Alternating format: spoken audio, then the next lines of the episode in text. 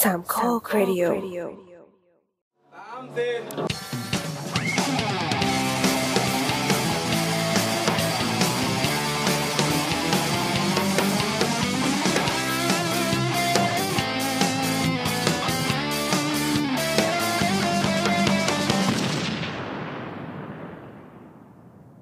โชสวัสดีครับ นี่คือรายการเสาเสาเสาครับ EP ที่ยี่ห้า ยี่ห้าครับ สวัสดีครับผมแอนครับ โบ๊ทครับ น้ำค่ะ โอครับ อ้าวมีแขกรับเชิญด้วยนะครับ วันนี้ ทำให้ตื่นเต้นจริงๆนั่งกินข้าวกันมาเรียบร้อยแล้ว ใช่ อันนี้คือพี่โอนะครับ จริงๆแล้วพี่โอสถานิกสายงมงายเนี่ยเขาเคยเคยมาเป็นเกสแจมกับเราในอีพีเท่าไหร่วะ สอง สองใช่ไหม ก็ ใช่ ว่า ที่ ด้วย เป็นเกี่ยวกับคงจุ้ย ใช่สถาปัตยกรรมกับความงมงายนะครับ ไปย้อนฟังได้ เขาก็จะมาเรื่อยๆใน YouTube เออ หมายพันความ ด้วย หมาย มางงๆยังไงก็ไม่รู้ นี่เมื่อกี้กินข้าวกันพี่โอยังบอกว่ายังมีเรื่องเล่า จากใจเลย อ่ะก่อนที่เราจะมาเข้าเรื่องผี คือจริงๆ จะบอกว่าในแก๊งสาวๆๆของเราเนี่ย ในกลุ่มไลน์เราจะมีพี่โอเป็นที่ปรึกษา ใช่ จะให้เรียกว่าเป็นที่ปรึกษา ปรึกษาได้มั่งไม่ได้มั่ง มันเป็นเสนาธิการ เออใช่ นะครับ แล้วคราวนี้เผอิญว่าพี่โอได้เดินทางมาจากเชียงใหม่ ลงมาล เพื่ ง อ มา มาคุยกับเรา เพื่อจริงๆเขาก็ไปทำงานทำการเขานี่แหละ แต่เราเห็นว่าเฮ้ยพี่ผ่านกรุงเทพเหรอโบกโบกรับโบกรับแล้วก็ดึงตัวแกมา เพื่อมาอัดอีพีนี้นะครับ คืองานที่แกลงไปทำที่ที่สมุยใช่ไหม ใช่ เราบอกชื่อได้ใช่ไหมว่าไปทำที่สมุย ได้ได้ อ่ะไม่แต่ไม่ได้ก็บอกไปแล้วอะ ขึ้นต้นด้วยสอเสือ ลงไปได้ยอยาว นะครับ ไปทำงานที่สมุยถามว่าไปทำอะไรเหรอพี่ ไประเบิดภูเขา ไม่ตอนแรกพี่โอก็ถ่ายรูปมาให้ดูบอกว่า เออเออ เราจะทำสระน้ำบนเพียงนี้ได้ไงวะ สระน้ำ เหมือนใช่ไหม อ๋อ ส ใช่ ระ ใช่ น้ำ ใช่ที่เราคุยกันในกลุ่มไลน์ใช่ป่ะแต่แกก็โพสต์ภาพมาอันหนึงแปะ เป็น ไว้ เป็นผาหินเลยอะเป็นหินแบบ ๆเป็นก้อนหินบนบนหน้าผา ที่มียื่นออกมานิดนึง แล้วก็เจ้าของเนี่ยต้องการจะทำ สระน้ สระน้ำแบบเป็นก s s pool อ่ะเป็นกระจกโดยรอ glass บ pool ผนังเป็นกระจก ผนังเป็นกระจกโด เหมือยน รอ ตู้ บ ปลาใช่ป่ะ อ่า เออ ซึ่งทั้งหมดเนี่ย เชี่ย ยื่นออกไปในหน้าผา เฮ้ยเดี๋ยว เดี๋ยวนะ ในในอารมณ์เหมือนว่าเราจะแบบว่าไปพูลปาร์ตี้ริมสระที่แบบว่าเรามองเห็นพระอาทิตย์ตกอยู่บนระหว่างเขาสองลูกอย่างเงี้ย ำไม่แล้วคนก็ตกทุกตายฮะ ไอ้คำว่ายื่นไปในหน้าผานี่คือ คือมันไม่ได้วางบนก้อนหินใช่ไหม มันวางบนนั้นครึ่งเดียว หุย ส่วนอีกครึ่งหนึ่งอยู่ข้างนอก อ๋อแสดงว่าเราสามารถว่ายน้ำแล้วก็มองใต้ข้างใต้ได้ด้วยอ ข้าย่างงเงี้ย ข้างใต้ไม่เห็นแต่เราจะมองไปข้างหน้าไง อ๋อแต่อีตัวสระเนี่ยมันยื่นไปเป็นสระอาเลย ใช่นึกภาพเหมือนเราไปอยู่ไปดูวิวริมดอยอย่างเงี้ยแล้วเราแบบ อ่า ตรงนั้นมีสระว่ายน้ำอยู่ที่เราลงไปแช่เสร็จแล้วแบบข้างๆเป็นกระจกหมดเลยแล้วมองลงไปข้างล่างก็เป็นป่า เออ แต่มองออกไปก็คือเป็นทะเลเป็นแบบเป็นวิวทะเลที่แบบเป็นพระอาที่ตกดินเป็นอะไรอย่างเงี้ย ฟิลแบบ นึกภาพนึกภาพสีสีพันวา อืม อ่า นึกไม่ออกครับ นี่ นึกไม่ออกครับไม่มีตังค์สี่พันวาเป็นไง เออไอ้ เดี๋ยว น้ำ มันก็เป็นสระว่ายน้ำที่อยู่ที่ห้องพักอ่ะ อ่า แต่อันนั้นอ่ะ คือส สี่ มอง พันวานี่จังหวัดอะไร ภูเก็ตภูเก็ต เก็ตเอออะไรครับ มันมันถ้าเป็นเพนท์เฮาส์อ่ะ ถึงจะเทควิวได้ 360 องศา อืม แต่อันนั้นก็ไม่ได้ยื่นนะ เป็นเพนท์เฮาส์ที่อยู่ตรงริมหน้าผาพอดี ซึ่งเขาสระว่ายน้ำเขาเนี่ยเขาจะไปจบเอสของมันเนี่ยคือตรงที่ขอบหน้าผาพอดีนั่ ก็ น คื คือ อ เอกก็คือขอบมัน ใช่ซึ่งก็คือเลยจากนั้นไปก็คืออา ข้างล่างเป็นผาแล้วเพราะฉะคนั้รั น บ แต่ตรงเนี้ยมันจะกลายเป็นว่ามันจะเปิดวิวทั้งหมดเกือบ300เหมือน180 องศา อืม เป็นวิวทะเลหมดเลย พี่โอก็โชว์กล้าม เฮ้ย เหมือ แต่ น ทุก กัน คน ใช่ ทุกคนจะคิดว่าเฮ้ยมันมันน่าตกตะลึงขนาดนั้นเลยเหรอ ต้องเข้าใจว่าสระว่ายน้ำนะมันมีแรงดันแล้วก็น้ำหนัก อ่า สูง อ่าม าก อ่าอ่า เพราะว่าน้ำหนึ่งลูกบาทอ่ะมันก็คือหนึ่งพันลิตร เออเออ เออ หนึ่ แล้ ง ว ตั ก็ น แร ก็ ง คือ ดัน น้ำหนักหนึ่งตัน เออ หนึ่งเมตรคูณหนึ่งเมตรคูณหนึ่งเมตรเนี่ยคือหนึ่งตันละ ใช่ อ่า มันต้องรับอะไรมั่งรับน้ำหนักของตัวมันเอง อือฮึ รับน้ำหนักของโค แน ร ว ง แนวสร้าง ดิ่งด้วย ใช่ แล้วก็ แล้ว ฉีกออกข้างนอกได้ปะ ไป ใช่ เออบอกคาวิตี้เออเออเออคือขนาดเราเราเคยคิดจะทำสระว่ายน้ำเหมือนกันที่บ้าน อยากมีอยากได้ก็เลยไปศึกษาเลยรู้ว่ามันแพงมากก็เลยยกเลิก แต่ระหว่างนั้นก็คือไปดูว่าตัวโครงสร้างเนี่ยมันจะต้องการอะไรบ้างเขาก็ต้องการพื้นที่อะไรเขาเรียกว่าอะไรนะที่แบบจะต้องจะต้องมีตัวตัวกันมันแบะออกอะ อ่าใช่ใช่เพ ต้อง ราะ มี ว่า footing น้ำมันมีแรง อ่า ดัน ฟุตติ้งฟุตติ้งก็คือฐานลาก ใช่เพราะระบบการทำสระว่ายน้ำทั่วไปปกติเนี่ยจะใช้เป็นฐานฟุตติ้ง ครับ ก็คือมันจะจำลองตัวมันเองเนี่ยมันเป็นฐานฐานลาดอันนึง ซึ่งโดย ก็เหมือนเป็นที่ว่า เป็นก้อนปูนขนาดใหญ่ ใช่ ทำจาก ใช่ น้ ซึ่งของ อ่า ซึ่งของของมันเนี่ยต้องรับแรงดันน้ำได้ เราจะเห็นว่ามันจะเป็นผนังรับน้ำหนักโดยรอบ ำหนาหนา ใช่ซึ่งมีค เดี๋ วายวมเดี๋ยวทุกคนจะต้องงงแน่ผนังรับน้ำหนักคืออะไร ๆผนังหนัก หนังรับน้ำหนักคืออะไรผนังรับน้ำหนักคือเป็นโครงสร้างที่เอาไว้สำหรับรับน้ำหนักคือด้วยตัวของมันเองเป็นกำแพง อ๋ออ่า ทีนี้เนี่ยก็คือมันจะต้องมีการหล่อหล่อผนังโดยรอบเพื่อป้องกันแรงดันน้ำ ครับ ครับ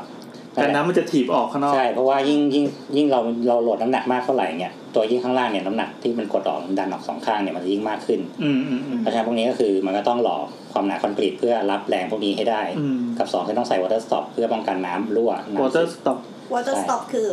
วอเตอร์สต็อปคือมันจะเป็นแผ่นย่างครับ มันจะเป็นดีเทลหนึ่งที่ไว้สำหรับ เพราะว่าพวกนี้เวลาเราเราเราหล่อปูนใช่แบบขอบกับพื้นโดยโดยด้วยกันเนี่ย ส่วนใหญ่เวลาตรงที่มันเป็นขอบ อ๋อ คมๆเนี่ย อ่ามั มันจะไม่ค่อย มันจะไม่ค่อย มันจะไม่ค่อยเรียบร้อยตรงที่ว่า เนื้อปูนเศษหินเศษอะไรเนี่ย อือฮึ มันจะไม่เรียบเสมอกัน มันจะมีเป็นตะปุ่มตะป่ำเป็นรูพรุนบ้าง ครับ ซึ่ง ครับ ในรูพรุนพวกเนี้ยน้ำมันจะสามารถแทรกซึมผ่าน ปลิ้น เข้าไป ไม่ได้ ได้ ใช่ทีนี้เขาก็เลยมีการคิดดีเทลขึ้นมาว่าเราใส่ขอบยางเข้าไปข้างในโดยรอบ เพราะฉะนั้นขอบ ใส่ ยาง ใส่ตัวไหนใส่ข้างในที่โดนน้ำหรือว่าใส่ข้างนอก ใส่ใส่ใส่อยู่ข้างใน แต่ว่ามันจะอยู่ในโครงสร้างนะ อ่ะก็คือโดน ฝัง ปูนประกบไว้อยู่ ใช่ เหมือนเป็น ก็คือ ไส้เวเฟอร์อย่างเงี้ยเหรอ ใช่ มันก็ใส่เหมือนเป็นตัว L โดยรอบ เพราะฉะนั้น อ๋อ คือมันจะเป็นตัวที่ซีลปิดระหว่างผนังกับพื้นให้มันคเป็รั น บ รอยต่อเดียวกัน อืม น้ำก็จะไม่รั่วผ่านรูตรงนี้ขึ้น อ๋ มา อ เราจะกลายเป็นถ้วย อันนี้คือคือลักษณะที่เป็นโครงสร้างคอนกรีตธรรมดา ใช่ที่เป็นสระว่ายน้ำทั่วไปที่เหมือนแบบ ทั่วไป ลาง พื้น อันนี้คือคือเบสิกนะ ใช่ ที่แบ แต่ บว่าแพงๆกันเนี่ยที่เป็นแสนเป็นแสนเพราะว่า เออ มันต้องหล่อ ที่ว่า มันต้องหล่อปูนหล่อเหล็กทั้งเส้น แล้วถ้าผม ทั้ง รออเนี่ยยู่แล้วเงี้ยก็ไม่เป็นไร เข้า เข้า ใจ ใจ นะ แล้วอย่างอย่างอย่างโดยทั่วไป มันก็มีอีกดีเทลที่แบบ ชอบเอาอิฐมวลเบามาทำกัน อ่า อีกมวลเบาเอออ เออ อย่างเงี้ยมันต่างกันยังไง อิฐมวลเบาส่วนใหญ่พวกนี้เนี่ยก็คือ ลดคอ อิฐมวลเบานี่คือสีขาวๆนะ เวลาเราผ่านผ่าน มันก็จะเป็นทั้งอิฐมอนเบาหรืออิฐมอน ใช้ก่สร้าง ทั่วไปก็คืออันเนี้ยมันก็เหมือนจะหล่อพื้นอย่างเดียว หล่อพื้นแล้วกั้นกั้นขอบขึ้นมาหน่อยนึงให้มันเป็นเป็นถ้วย แต่ทั้งทั้งหมดทั้งหมดเนี่ยก็จะลดคอสโดยการที่เขาก็จะก่อ ทำเป็นอิฐมวลเบา ก่อผนังขึ้นมาโดยใช้อิฐมอนบ้างอิฐมอนเบาบ้างอะไรพวกนี้ อืม ซึ่งพวกนี้ข้อเสียของมันก็คือ น้ำมันจะรั่วง่าย เพราะว่าอย่างมากเราต้องผสมพวกน้ำยากันซึมในระหว่างการฉาบการทา อืม แต่ทีนี้เนี่ยส่วนใหญ่ดีเทลพวกนี้เขามักจะทำกับพวกที่มันเป็นสระว่ายน้ำที่อยู่ในดิน อืม ซึมไปก็ช่างมัน ม อ๋อซึมเข้าดินออก ซึมมันก็ออกเข้าดินไป อืม เพราะว่าอันนี้เขาจะถือว่าอ่ะพอเขาก่อเสร็จปั๊บเขาก็จะมีการผสมน้ำยากันซึมเข้ากับปูนฉาบ เสร็จแล้วเขาก็จะทาทับหน้าด้วยยาน้ำยากันซึมอีกที และก็จะมีกระเบื้องซึ่งตัวกระเบื้องเนี่ยมันก็คือเหมือนกันน้ำในระดับหนึ่งละ ครับ อืมเป็นกระเบื้องเซรามิกเล็ก ใช่ ซึ่งแต่ว่าคือพวกเนี้ยน้ำมันก็ยังซึมออกได้อยู่ดี ในระยะยาว อืม และก็สามารถรั่วได้เหมือนกันในตรงที่บอก เพราะว่ามันเป็นวัสดุคนละชิ้น ครับ ยังไงในวันวันวันหนึ่งเนี่ยมันจะต้องสึกออกไปอะครับ ตัวที่มันเป็นรอยต่อระหว่างของตัวอิฐกับตัวคอนกรีต อืม อืม เพราะฉะนั้นอันนี้เนี่ยเขาก็เลยทำดีเทลพวกเนี้ยเป็นเรื่องของการหล่อทั้งหมดเพื่อให้งานง่ายอ่าแต่ถ้าทีเนี้ยพอมันเป็นโปรเจกต์ที่ว่า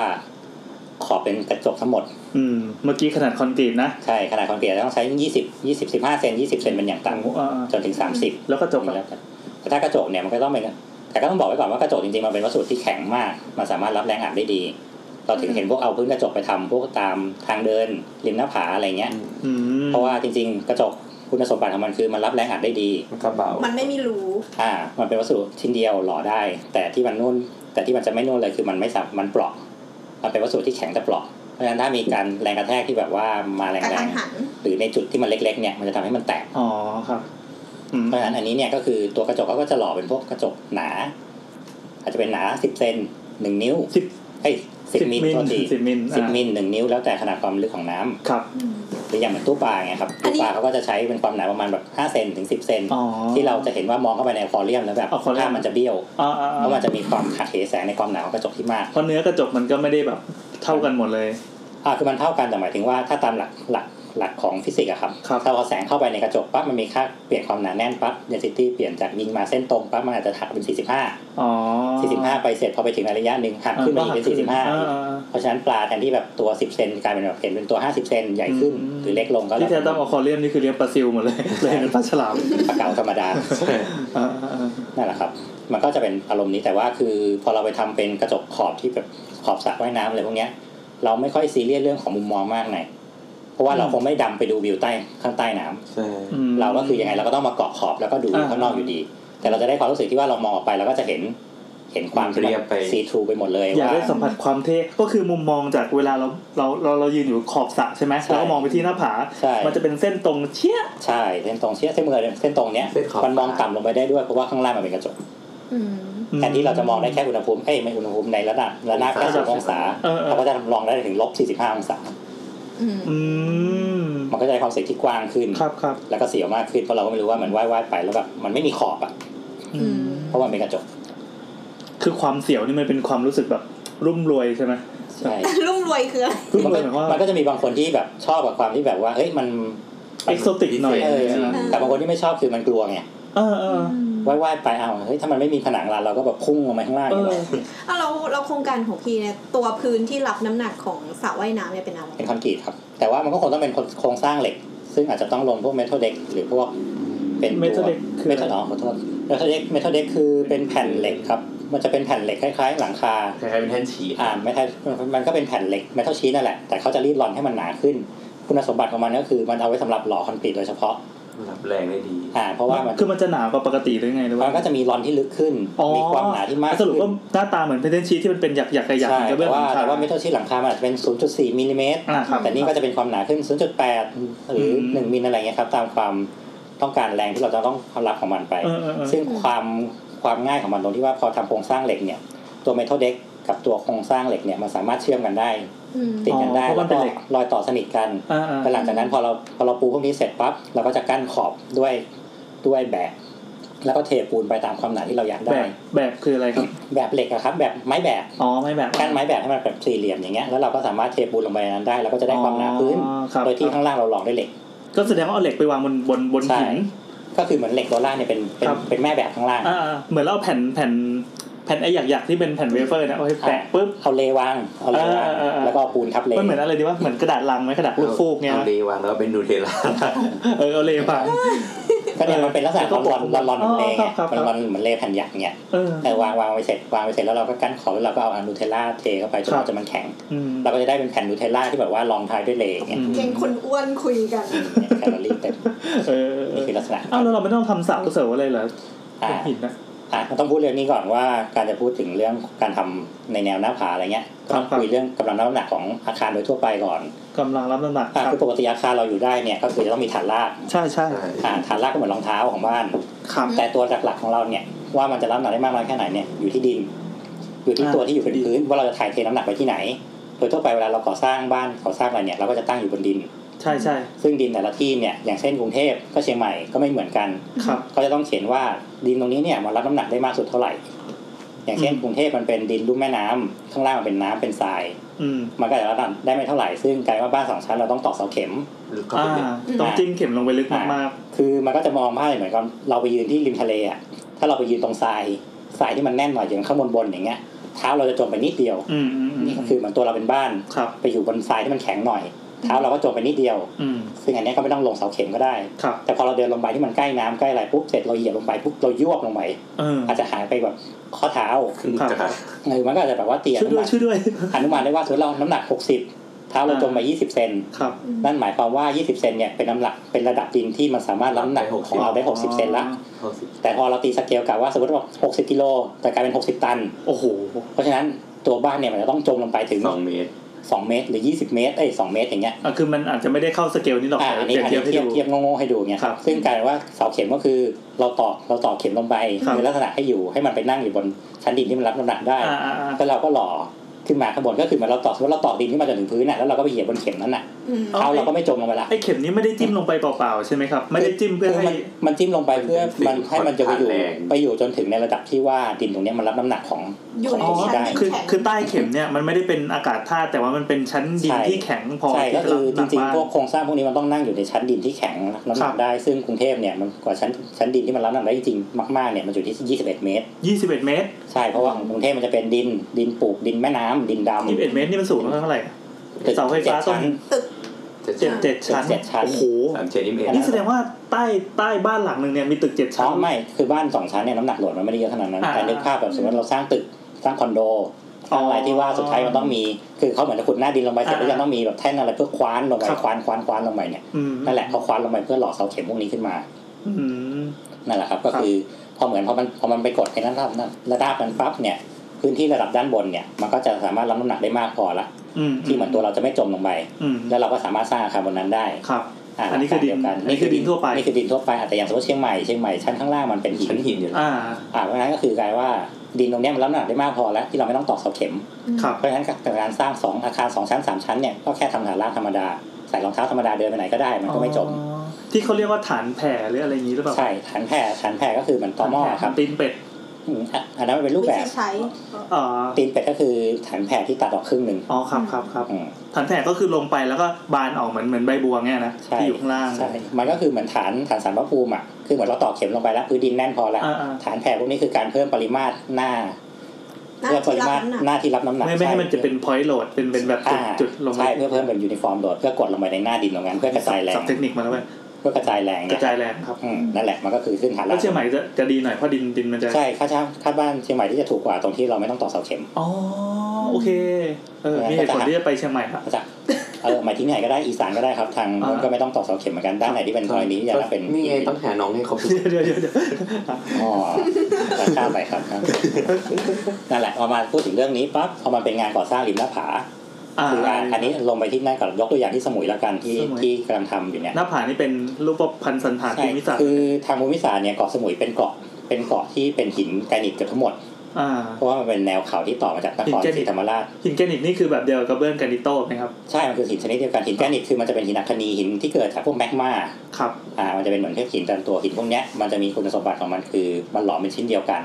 แต่มันก็จะมีพวกแร่แร่กระจายตัวอยู่ข้างในเนี่ยแต่มันไม่เยอะ ครั ซึ่ บ งพอมันหลอมเป็นชิ้นเดียวกันปั๊บเนี่ยมันจะแข็งมาก อืม จะเจาะก็ไม่ค่อยเข้า จะทำอะไรก็ไม่ค่อยได้ อืม ซึ่งบนเกาะทั้งหมดเนี่ยใต้ดินก็เป็นหิน อ๋อ และข้างบนแต่ว่าแบบเวลาไปดูตามสวนมะพร้าวอะไรเงี้ยมันก็จะหินเป็นก้อนๆหินใหญ่ๆหินแบ โอ้ บสิบยี่สิบเมตรก็ตั้งเรียงๆกันอยู่อย่างนั้น หินตาหินยายอย่างงี้ เอออะไรประมาณนั้น อ่า คนก็จะแบบปลูกต้นไม้ปลูกอะไรเงี้ยก็ปลูกตามนั้น เอ้า ไป หินตาหินยายก็แสดงว่าเป็นหินแกรนิตเหมือนกันใช่ไหม ใช่ แสดงว่าตานี่แบบแข็งมากดู อืม ยายก็แข็งนะ เออวะ ถึงทนตา ได้ อ่ะข้ามกันต่อไป ครับ อ่า ซึ่งมันก็เลยกลายเป็นว่ามันสามารถเราสามารถสร้างโดยที่อาศัยหินพวกเนี้ย เป็นตัวรับน้ำหนักได้เลย อืม เพราะฉะนั้นเราเปลี่ยนจากการถ่ายแรงจากกดลงข้างล่าง อันนี้ยิ่งกว่าเชียงใหม่ ป็นก อี ด ก เข้าข้างๆใช่ อ่ะกับกดเข้าข้างๆไงนะค ห รับ มายถึงว่าถ้าเป็นในกรณีที่ว่าเราสร้างบ้านริมหน้าผาที่ต้องมีการยื่นออกไปเนี่ย อ่าอ่าอ่า เราก็ใช้วิธีเหมือนกันตั้งคำยันขึ้นมาโดยที่เราฝากถ่ายแรงทั้งหมดเข้าหินไปเลย เข้าหน้าผาหินไปเลย เดี๋ยวไม่ค่อยเข้าใจ กดที่ว่ากดเข้าข้างๆนี่คือ ตอนแรกเป็นแกนตั้งแกน ปกติปกติน้ำหนักจะถ่ายลงเส้นเส้นตรงนะ เส้นตรงใช่ เหมือนคนยืนเหมือนคนยืน แต่ทีนี้เนี่ยข้างล่างมันเป็นเหวละข้างล่างมันไม่มีตัวรับ อ๋ น้ำ อ หนัก ไม่ ละ ได้มีตัวลากรองข้าง เพ ล่า ราะ ง ฉะนั้นเราเปลี่ยนจากการรับน้ำหนักที่กด 90 องศาเป็น ครับ กด 45 องศาแทน อืมก็เป็นเฉียงเฉียง ใช่แตกแรง 45 องศาเข้า ๆมั มัน จะเหมือนไม้ค้ำยันของอะไรของชั้นหนังสือตามบ้าน ชั้นตาม ที่มัน โมเดิ เป็น ร์น เฉีย ฟ ง อร์มอีเกียอะไรพวกนั้นครับที่เราต้องต่อเป็นไม้สามเหลี่ยม ครับครับ เราก็เลยคิดว่าเอาไอ้ยื่นยื่นๆพวกนั้นนะคือบ้านเราวันไอ้หนังสือทั้งหมดที่เราตั้งบนบนบนชั้นเนี่ยคือบ้าน ครับ แล้วเราก็รับน้ำหนักโดยการที่ว่าเราต่อคำยันออกจากผนังออกไป อ่าครับ ซึ่งไอ้คำยันที่ว่าตอนเนี้ยผนังที่ว่าเนี่ยคือหินภูเขาหินแกรนิตทั้งหมด เหมือนเท้าเอวลงไป ใช่ซึ่งมันก็คือหลักการของมันก็คือเนี่ยจะต้องหาจุดที่มันเจาะได้กับมีเจาะไม่ได้ คือจุดที่เจาะได้จะเป็นจุดที่แบบพวกมีมีแร่มีอะไรที่มันมีพอมีรูพุนให้มันแบบว่าเจาะได้ อืม เดี๋ยวก็ต้องมีการใช้ระเบิดเพิ่มขึ้น เราจะรู้ได้ยังไงว่าหินมันเจาะได้ไม่ได้ไปเคาะดูหรือว่าไป ใช้ ดม เขาบอกใช้ขึ้นเสียง อาจจะต้องใช้อุลตราซาวด์ยิงเป็นจุด โอ้ โอ้ ใช่เพราะว่าถ้าถ้ามันแน่นอะเสียงมันจะสะท้อนกลับ ใช่ มา อืม มันก็คือหลักการที่ว่าสมมติเครื่องเนี้ยมันจะเป็นเหมือนพวกเวลาตรวจขึ้นเสียงมันยิงไปเสร็จปั๊บสมมติขึ้นเสียงสำหรับตรงนี้มันแน่นหมดเลยเสียงมันจะอาจจะทึบ อ๋อ สะท้อนกลับมาเป็นกราฟชนิดหนึ่งแต่ถ้าไป มันก็จะพลอตออกมาให้เราดู อ่าไป เลยคน ใส่ ที่ดู ที่ เป็น หนึ่งมันกลายเป็นว่าเฮ้ยตรงนี้มันเป็นคลื่นที่ยาวขึ้น อ่า แสดงว่าตรงนี้เหมือนจะมีแนวสายแร่มีแนวน้ำมีแนวอะไรที่อยู่ในนั้น อืม ซึ่งแนวนี้เราสามารถ ถ้ามีแนวเจาะได้ โน้มที่จะเจาะได้ หรือตรงนี้เราไม่สามารถคือถ้าแบบถือตรงนี้มากเกินไปเราไม่สามารถเจาะได้เนื่องจากว่าพอเราเจาะเสร็จปั๊บมันจะกลายเป็นรอยแตกที่อยู่ในหิน อ๋อ แล้วกลายเป็นว่าหินตรงนั้นก็คือจะแตกแล้วร่วงล โอ้ ง โห มาเลย ชิบหายแล้ว ถมงมเลย วิน่ากลัวอ่ะ เออซึ่งเนี่ยหลักการของมันก็คือเราต้องหาพวกเนี้ยหาจุดเสร็จแล้วเราก็ต้องนั่งร้านแล้วก็ไปเหมือนห้อยสลิงอ่ะเหมือนเวลาคนเช็ดกระจกเนี่ยครับแล้วเราก็ค่อยไปเจาะฝังเหล็ก ฝังโครงสร้างที่เราจะสามารถฝังได้ แล้วเราก็ทำเป็นโครงสร้างเพื่อรับออกมา ครับ เดี๋ยวขั้นตอนการเจาะเนี่ยเขาเช็คถี่ยิบแค่ไหนอ่ะ ไม่ เพราะ ก็ หิ ปกติ เป็ มัน ก้อ จะห่างกันอยู่ประมาณ 2 เมตรก็ได้ครับ มันก็คือมันขึ้นเสียงมันจะกระจายตัวอยู่แล้ว มันก็จะรู้แล้วว่าในแนวประมาณเนี้ยเออมันจะทึบใน ครั แน บ วนั้นเนี่ยมันจะโปร่งมันจะไม่ได้รู้ถึงขนาดที่ว่าสแกนออกมาเป็นรูปเหมือนอุลตราซาวด์ อ่า ไม่ คิด ใช่ ว่าแบบในหนังที่แบบเป็นโฮโลแกรมหมุนๆเลยนะอะไรเงี้ย โอ้โหล้ำๆไปเลยไม่ เออ ได้ไม่ได้ขนาดนั้นครับเพราะถ้าอย่างนั้นมันต้องใช้ต้นทุนที่สูง อื แล้วมันก็ไม่ความจำเป็นอะไรขนาดนั้น อันนี้ก็คือเป็นเป็นเครื่องมือเครื่องใช้ที่คนไทยก็ทำกันได้ ใช่ มี หลักการ อาชี เบ พ สิก อาชีพพวกเนี้ยเขาเรียกว่าอะไรฮะ อ่าเขาก็จะเรียกว่าเป็นเหมือน นัก พ ธรวก ณีป่ะครับ ไม่ทีมสำรวจ ไม่เขาก็แต่เขาจะเป็นเรื่องของ Exploration เอ็กซ์เพรสมากกว่าเขาเรียกว่าเป็นเอ็กซ์เพรสทางเรื่องของหิน อืม คือหมายถึงว่าอ่ะพูดถึงเรื่องละกันว่าไอ้รู้เรื่องเนี้ยเพราะว่าพ่อพี่เป็นคนทำงานทางด้านนี้ ครับครับ ตอนนี้เนี่ยเขามีอาชีพเหมือนรับ รับในการที่ว่าจัดการทุกอย่างเกี่ยวเกี่ยวกับปัญหาเรื่องหิน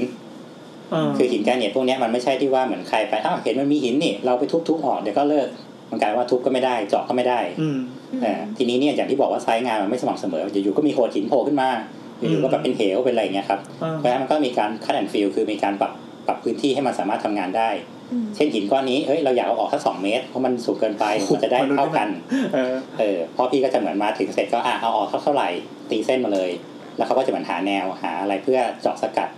หาแนวที่ว่าเขาจะตัดเขาจะตัดออกได้อย่างมากแค่ไหน อืม แล้วเขาก็จะเริ่มใช้ระเบิดใส่เข้าไป โห เพื่อที่จะระเบิดหินนั้นเข้าออกมาแยกออกมา หรืออ่าเนี่ยอย่างที่บอกว่าเรื่องเตรียมโครงสร้างคือวิศวกรก็บอกมาแล้วว่าเอ้ยผมอยากได้จุดฝาตรงนี้สี่จุดผม จุด จะต้อฝาวงาง จุดฝาก็คือจุดที่เอา อ่า ไว้ จุ แปะ ดที่เราจะต้องแปะโคร แปะ ง ตัว สร้าง ข้างยั เข้าน กับหิน อ่า อ่าหรือว่าเอ้ยตรงเนี้ยมันก็ต้องไปค้ำต่อกับข้างล่าง ครับ เราก็ต้องดูแนวแล้วว่ามันไปตรงกับหินก้อนไหนวัน อืม วางได้มากน้อยแค่ไหน แล้วเขาก็จะเตรียมโครงสร้างให้เช่น มีการเจาะฝังเหล็กไว้ให้ มีการทำเพลทโครงสร้างเพื่อเตรียมให้เขาเอาโครงสร้างอื่นมาเสียบต่อได้ อืมอืม โดยที่นั่งอยู่บนโครงสร้างนี้หรือกลายเป็นว่าหินตรงนี้เนี่ยมันดูไม่ค่อยโอเค มันดูแบบอันตราย ก็ระเบิดแล้วก็ทิ้งให้มันลงไปข้างล่างเลย โอ้โห นึกภาพสารคดีข้างนอกครับที่ว่าเขาจะมีอาชีพหนึ่งเหมือนกันที่เขาจะทำอย่างเงี้ยเขาจะดูตามพวกถนน เออ ถนนที่มันดูแบบช่างว่านหินที่มันอันตรายเงี้ย ครับครับ เขาก็จะมีหน้าที่คือหยุดถนนสองฝั่ง แล้วก็คือเคลียร์หินตรงนี้โดยการระเบิดมันลงมา แล้วก็ปล่อยมันไหลออกไปแล้วค่อยซ่อมถนนทำอะไรไปเพื่อที่ว่าต่อไปในอนาคตฝนตกหนักๆเนี่ยมันจะได้ไม่แบบว่าอยู่ๆก็มีหินถล่มลงมาทับคนตาย อ่าครับ ซึ่งที่ที่สมุยมันเคยมีไงอยู่ๆก็คือพอฝนตกช้ามากๆหินน้ำหนักที่มันอยู่ริมหน้าผามันรับน้ำหนักไม่ไหว เออ วันนี้คือดีมันก็กิ้งลงมาทวนถนนไง อื้อหือ ก็กลายว่าถนนเป็นอัมพาตเพราะว่ามันขยับไม่ได้ อยู่ๆก็มีก้อนอะไรมาบัง แล้วทำไงครับ ก็ บอก เนี่ย เขา เปิดให้เป็นชิ้น ครับ เล็ก พอพี่ก็ต้องมา คืออก็ย่ายิง เออก็ต้องหาจุดฝังฝังฝังเพื่อระเบิดให้มันเป็นเสียง แล้วก็เอาแบคโฮตักออก ๆอืม เป็นชิ้นเป็นชิ้น พ่อ เป็น เป็นชิ้น บูธวินลิสเหรอ นะครับมันก็เลยว่ามันก็ต้องเป็นเป็นอาชีพประมาณเนี้ยว่าคืออมันก็เลยว่าถ้าตอนเนี้ยถ้าไปดูที่สมุยจริงๆเนี่ยมันจะมีสองโซนคืออย่างโซนที่ว่าริมทะเลพวกเนี้ยมันก็จะเป็นบ้านที่สร้างโดยทั่วไป ครับครับ ก็อาจจะสร้างริมหาดสร้างอะไรที่แบบตั้ง เป็นหาดทราย อ่ะเป็นหาดทราย อ่า กับอีกที่หนึ่งเนี่ยคือถ้าเรามองไปบนเขาปั๊บเนี่ย มันก็จะมีบ้านริมหน้าผาที่แบบอยู่กันแบบเหมือนเป็นคอมมูนิตี้เลยอ่ะ อืม คือกลายเป็นว่ามันจะเป็นถนนเส้นหนึ่งที่เขาตัดขึ้นไปก็อาจจะแบบร่วมพูดกันทำจนข้างบนมีสิบโฉนดอยู่ ครับ อ่ะแชร์กันคนละสักสองแสนสามแสนตัดถนนขึ้นไปเสร็จ ขึ้นไปเสร็จก็แยกเลยบ้านซ้ายของใครของใครของใครแล้วบ้านเขาจะอยู่ริมหน้าผาของแต่ละคนเองหมดเลย อืมคือถ้าเรามองจากทะเลไปก็จะเห็นบ้านเนี่ยแบบชะโง ใช่ กมา ใช่ เลย มันก็จะเป็นบ้านที่แบบว่าอยู่ริมทะเลแบบมีพูลวิลล่ามีสระ เออ ว่ายน้ำที่แบบดูพระอาทิตย์ตกดินได้มีรายได้บ้านราคาแพงๆกันหมดเลยอย่างเงี้ยครับ อืม อืม ผมถามเรื่องระเบิดได้ไหมครับว่าระเบิดเนี่ยเขาจะเป็นระเบิดยังไงล่ะ ระเบิดยังไง คือหน้าตาระเบิดมันเหมือนใน ระเบิดอะไร การ์ตูนไหมอะการ์ตูนแบบ เหมือนระเบิด โพสต์ อ่ะ TNT แบบที่เป็น จริงๆหน้าตาประมาณนั้นแหละครับ แต่ว่ามันจะต้องคำนวณปริมาตรการใช้เช่นมันต้องมีคำนวณปริมาตรดินปืนว่าด้วยด้วยเท่านี้เนี่ยคืออย่างที่ว่าอย่างที่บอกครับว่าเขาต้องสแกนบอกแล้วว่าหินตรงเนี้ยมันมีโพรงมากน้อยแค่ไหน อ่าดูคุณสมบัติ อ่า ของ ดูคุ ตัว ณสมบัติเช่นว่าอ่าแล้วต้องเอาออกมากน้อยแค่ไหน ครับ เช่นอ่าระเบิดให้เป็นเสียงไปเลยก็อาจจะใส่เต็มแท่ง โอ้โหใส่เต็มแท่งนี่คือเราเจาะเข้าไปในหินตรงกลางปะแล้วก็ไปเอายัดระเบิดเข้าไปข้างใน ใช่ใช่แต่เราเจาะเป็นจุดเป็นจุดเป็นจุดเราไม่ใช่แบบใส่อันเดียวแล้วพึ่ม อ๋อกระจายหมดแต่ในภาพว่า แล้ เรา วกระจายกระจายกัน อ่าในภาพว่าเราจะต้องแบบว่าเจาะสักสี่จุด ครับ แล้วก็อ่าเอา TNT แท่งหนึ่งแล้วก็หั่นเป็นสี่ชิ้น เสียบชนวนเข้า หั่น เสียนคือ TNT พวกเนี้ยไม่ใช่แบบเหมือนในการ์ตูนที่ว่าพอเราไปตัดปั๊บระเบิดตึ้ม เออเออ มันเป็นดินน้ำมันนะ อันนั้นเป็น C4 แต่จะใกล้ๆใกล้เคียงกันคือไอตัว TNT หลักๆของมันเนี่ยข้างในมันจะเป็นไส้ดินประสิวกับดินปืน ก็คือมันต้องโดนความร้อน ห้ามสูบบุหรี่ใช่ไหมครับ มันไม่เอ่อจริง ๆ บุหรี่มันความร้อนมันไม่สูงขนาดนั้นนะ อ้าวเหรอโอ้โห บุหรี่บุหรี่ที่จุดแล้วอะเอาไปจ่อน้ำมันรถอะยังดับเลย แต่ที่อันตรายที่สุดคือประกายไฟประกายไฟอะ อื จะ ม จะเป็นความร้อนที่สูงมากเพราะฉะนั้นคือเขาต้องเสียบสายชนวน อ๋อ ใช่ไหมสัตว์ที่ไอ้ที่เหมือนว่าเราดูในการ์ตูนที่แบบ อ๋อที่ จุดแล้วมันก็แบบ สายไฟ จุดแล้วมันก็แบบชีชีชีชีชีชี อ่า อันนั้นนะคือความร้อนสูงมากไง มันเป็นประจุไฟใช่ไหมที่ไปจุด มันคือเออคือมันมีสองอย่างมันมีประจุที่ว่าใช้ไฟฟ้า อ่า พวกนั้นก็คือจะต่อสายชนวนที่แบบมันเป็นตัวนำไฟฟ้า เคยเห็นเขาทำถล่ เห ม มือน ตึ เหมือก น อะ เหมือนที่เขากดกดกดลงไปแล้วก็ระ ที่ เบิ ไม่ ด ที่กดดุ้ม อ่าอันนั้นก็คือกดทีเดียวแล้ว ก็ คือ เห็นเลยนะว่าเขากดตุ้มแล้วมันแบบปั๊บปั๊บปั๊บปั๊บ ใช่คืออันนั้นคือไฟฟ้าจะวิ่งไปเลยไง เออ กับอันที่สองคือสมัยสมัยก่อนที่แบบเรามัดมัดรวมกันแล้วเราก็เอาไม้ขีดไปจ่อแล้วมันก็ค่อยแบบฟู แล้วก็วิ่ง ไป หนังอะร้องหนะร้องตัวตอันนั้ รงนคือ เขาไม่รู้ รุ่นเอออันนั้นคือรุ่นรุ่นเมื่อก่อนไง เออ คือหลักการของมันก็สมัยเนี้ยก็คือเหมือนเราจะตัดตัดแบ่ง TNT เช่นสมมติอ่ามันมีปริมาณดินปืนอยู่ร้อยหนึ่ง ครับ ก็เอาไปจุดละยี่ห้ายี่ห้ายี่ห้าแล้วเราก็เสียบสายชนวนรวมกันมัดรวมกันมา แล้วเราก็จุด อ๋อ เพราะฉะนั้นคือเวลาพอมันระเบิดปั๊บเนี่ยมันจะเกิดรอยแตกที่หินอ่ะมันก็จะฉีกเป็นแนวยาวเลย อืม อืม เช่นจากแควกมาอย่างเงี้ยครับแล้วกลารว่าก็คือไอตัวส่วนที่เหลืออะมันก็จะกระเด็นออกไป หรือมันก็จะแตกพอที่เราจะสามารถสกัด ออก อืม ยก แล้ว ไป ก็ ได้ ใช่แล้วก็ตัดออกไปได้ ใช้เครื่องมือใช้รถอะ ใช้ ไร อ่าก็ใช้แบงค์โฮทั่วไปครับ อ๋อ เครื่อง ครั ยั บ กษ์เครื่องแฮกโฮทั่วไป เออเออเออ เออมันก็คือมันบางบางไซส์มันใช้เครื่องมือมากกว่านั้นไม่ได้ไงอย่างเช่นอยู่บนหน้าผาที่แบบทางขึ้นไปก็แบบแค่คนแบกขึ้นไม่ได้เฉยๆอย่าง เอ เงี้ย อเออเออ เพราะว่าอย่างไซส์งานที่ทำคืออย่างแบบมันเหมือนอยู่บนยอดเขา อืม อยู่บนอะไรที่เหมือนต้องปีนปีนปีนขึ้นไปช่างก็ต้องเอาเครื่องยักผ้าใส่หลังขึ้นไปอะไรเงี้ย ตาย เอา แล้วต้องแบกระเบิดขึ้นมา เอาเครื่องปั่นไฟขึ้นไปเอาอะไรพวกไปอย่างเงี้ยครับ เพราะฉะนั้นคือมันจะใช้เครื่องมือที่แบบใหญ่โตโหมอลานไม่ได้เช่นแบบใช้แป้งโอคันใหญ่ๆมาตักเลยไม่ได้ อืม ก็ต้องใช้วิธีเอาเนี้ยทำเสร็จแล้วก็คดหาแล้วก็กิ้งลงไปข้างล่างเอาเลย อืม เพราะว่าหินพวกนี้หนักมากจะขนเอาไปทิ้งทีนี่ก็ เคยถามอยู่เหมือนกันว่าเอ้าก็ในยหินแกรนิตทำไมเราไม่แบบหาใครมาซื้อไปล่ะ เอออย่างเงี้ย เอาไปทำแบบส่วนผสมไอ้นี่ก็ได้กระเบื้องก็ได้ โรยพื้นอะไรอย่าง ใช่ เลย เขาบอกก้อนหนึ่งขนเป็นแสน ไม่ เอาไป คุ้ม ทำเอาไปทำกระเบื้องได้แบบตารางเมตรละสามสี่พัน อืม มันก็เลยไม่คุ้มเขาก็เลยว่ามันบางอย่างเขาก็แบบ ถ้ามีคนมาถ้ามันแบบอยู่ใกล้ๆขนส่งง่ายเออเขาก็มีคนมารับซื้อไปแต่ก้อนใหญ่ๆบางทีเขาก็ทิ้งไว้ข้างทาง โอ้โห เขาก็ปล่อยไปอย่างเงี้ยครับ อืม อืม นั่นแหละเพราะฉะนั้นพวกงานสถาปัตยกรรมที่มันสร้างบนหน้าผาหินนะส่วนใหญ่มันก็จะเป็นในรูปแบบเนี้ยเออแต่มันก็ไม่ใช่ทุกที่นะที่จะทำได้เพราะอย่างหินนะมันก็ตามหลักชีววิทยาตามหลักธรณีวิทยาคือบางบางภูเขาเป็นหินปูน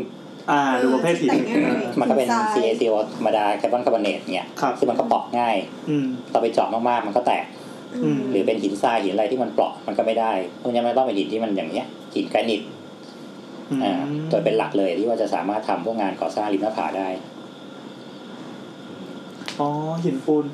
อย่างที่เพชรบุรีที่เขาวังมันจะมีป้ายเตือนไว้บ่อย ๆ ว่าไอหินเนี่ยมันเป็นหินปูนทั้งภูเขาไง ใช่ จะกิ้งลงมาบ่อย วั มาน ก ดีคืนดีเดี๋ยวก็แตก ใช่ใช่ เดี๋ยวใช่ก็ร่วงเพราะว่าน้ำ มันเกาะ เนี่ยครับสมัยสมัยนี้มันเป็นนี่แล้วไงพอเรามี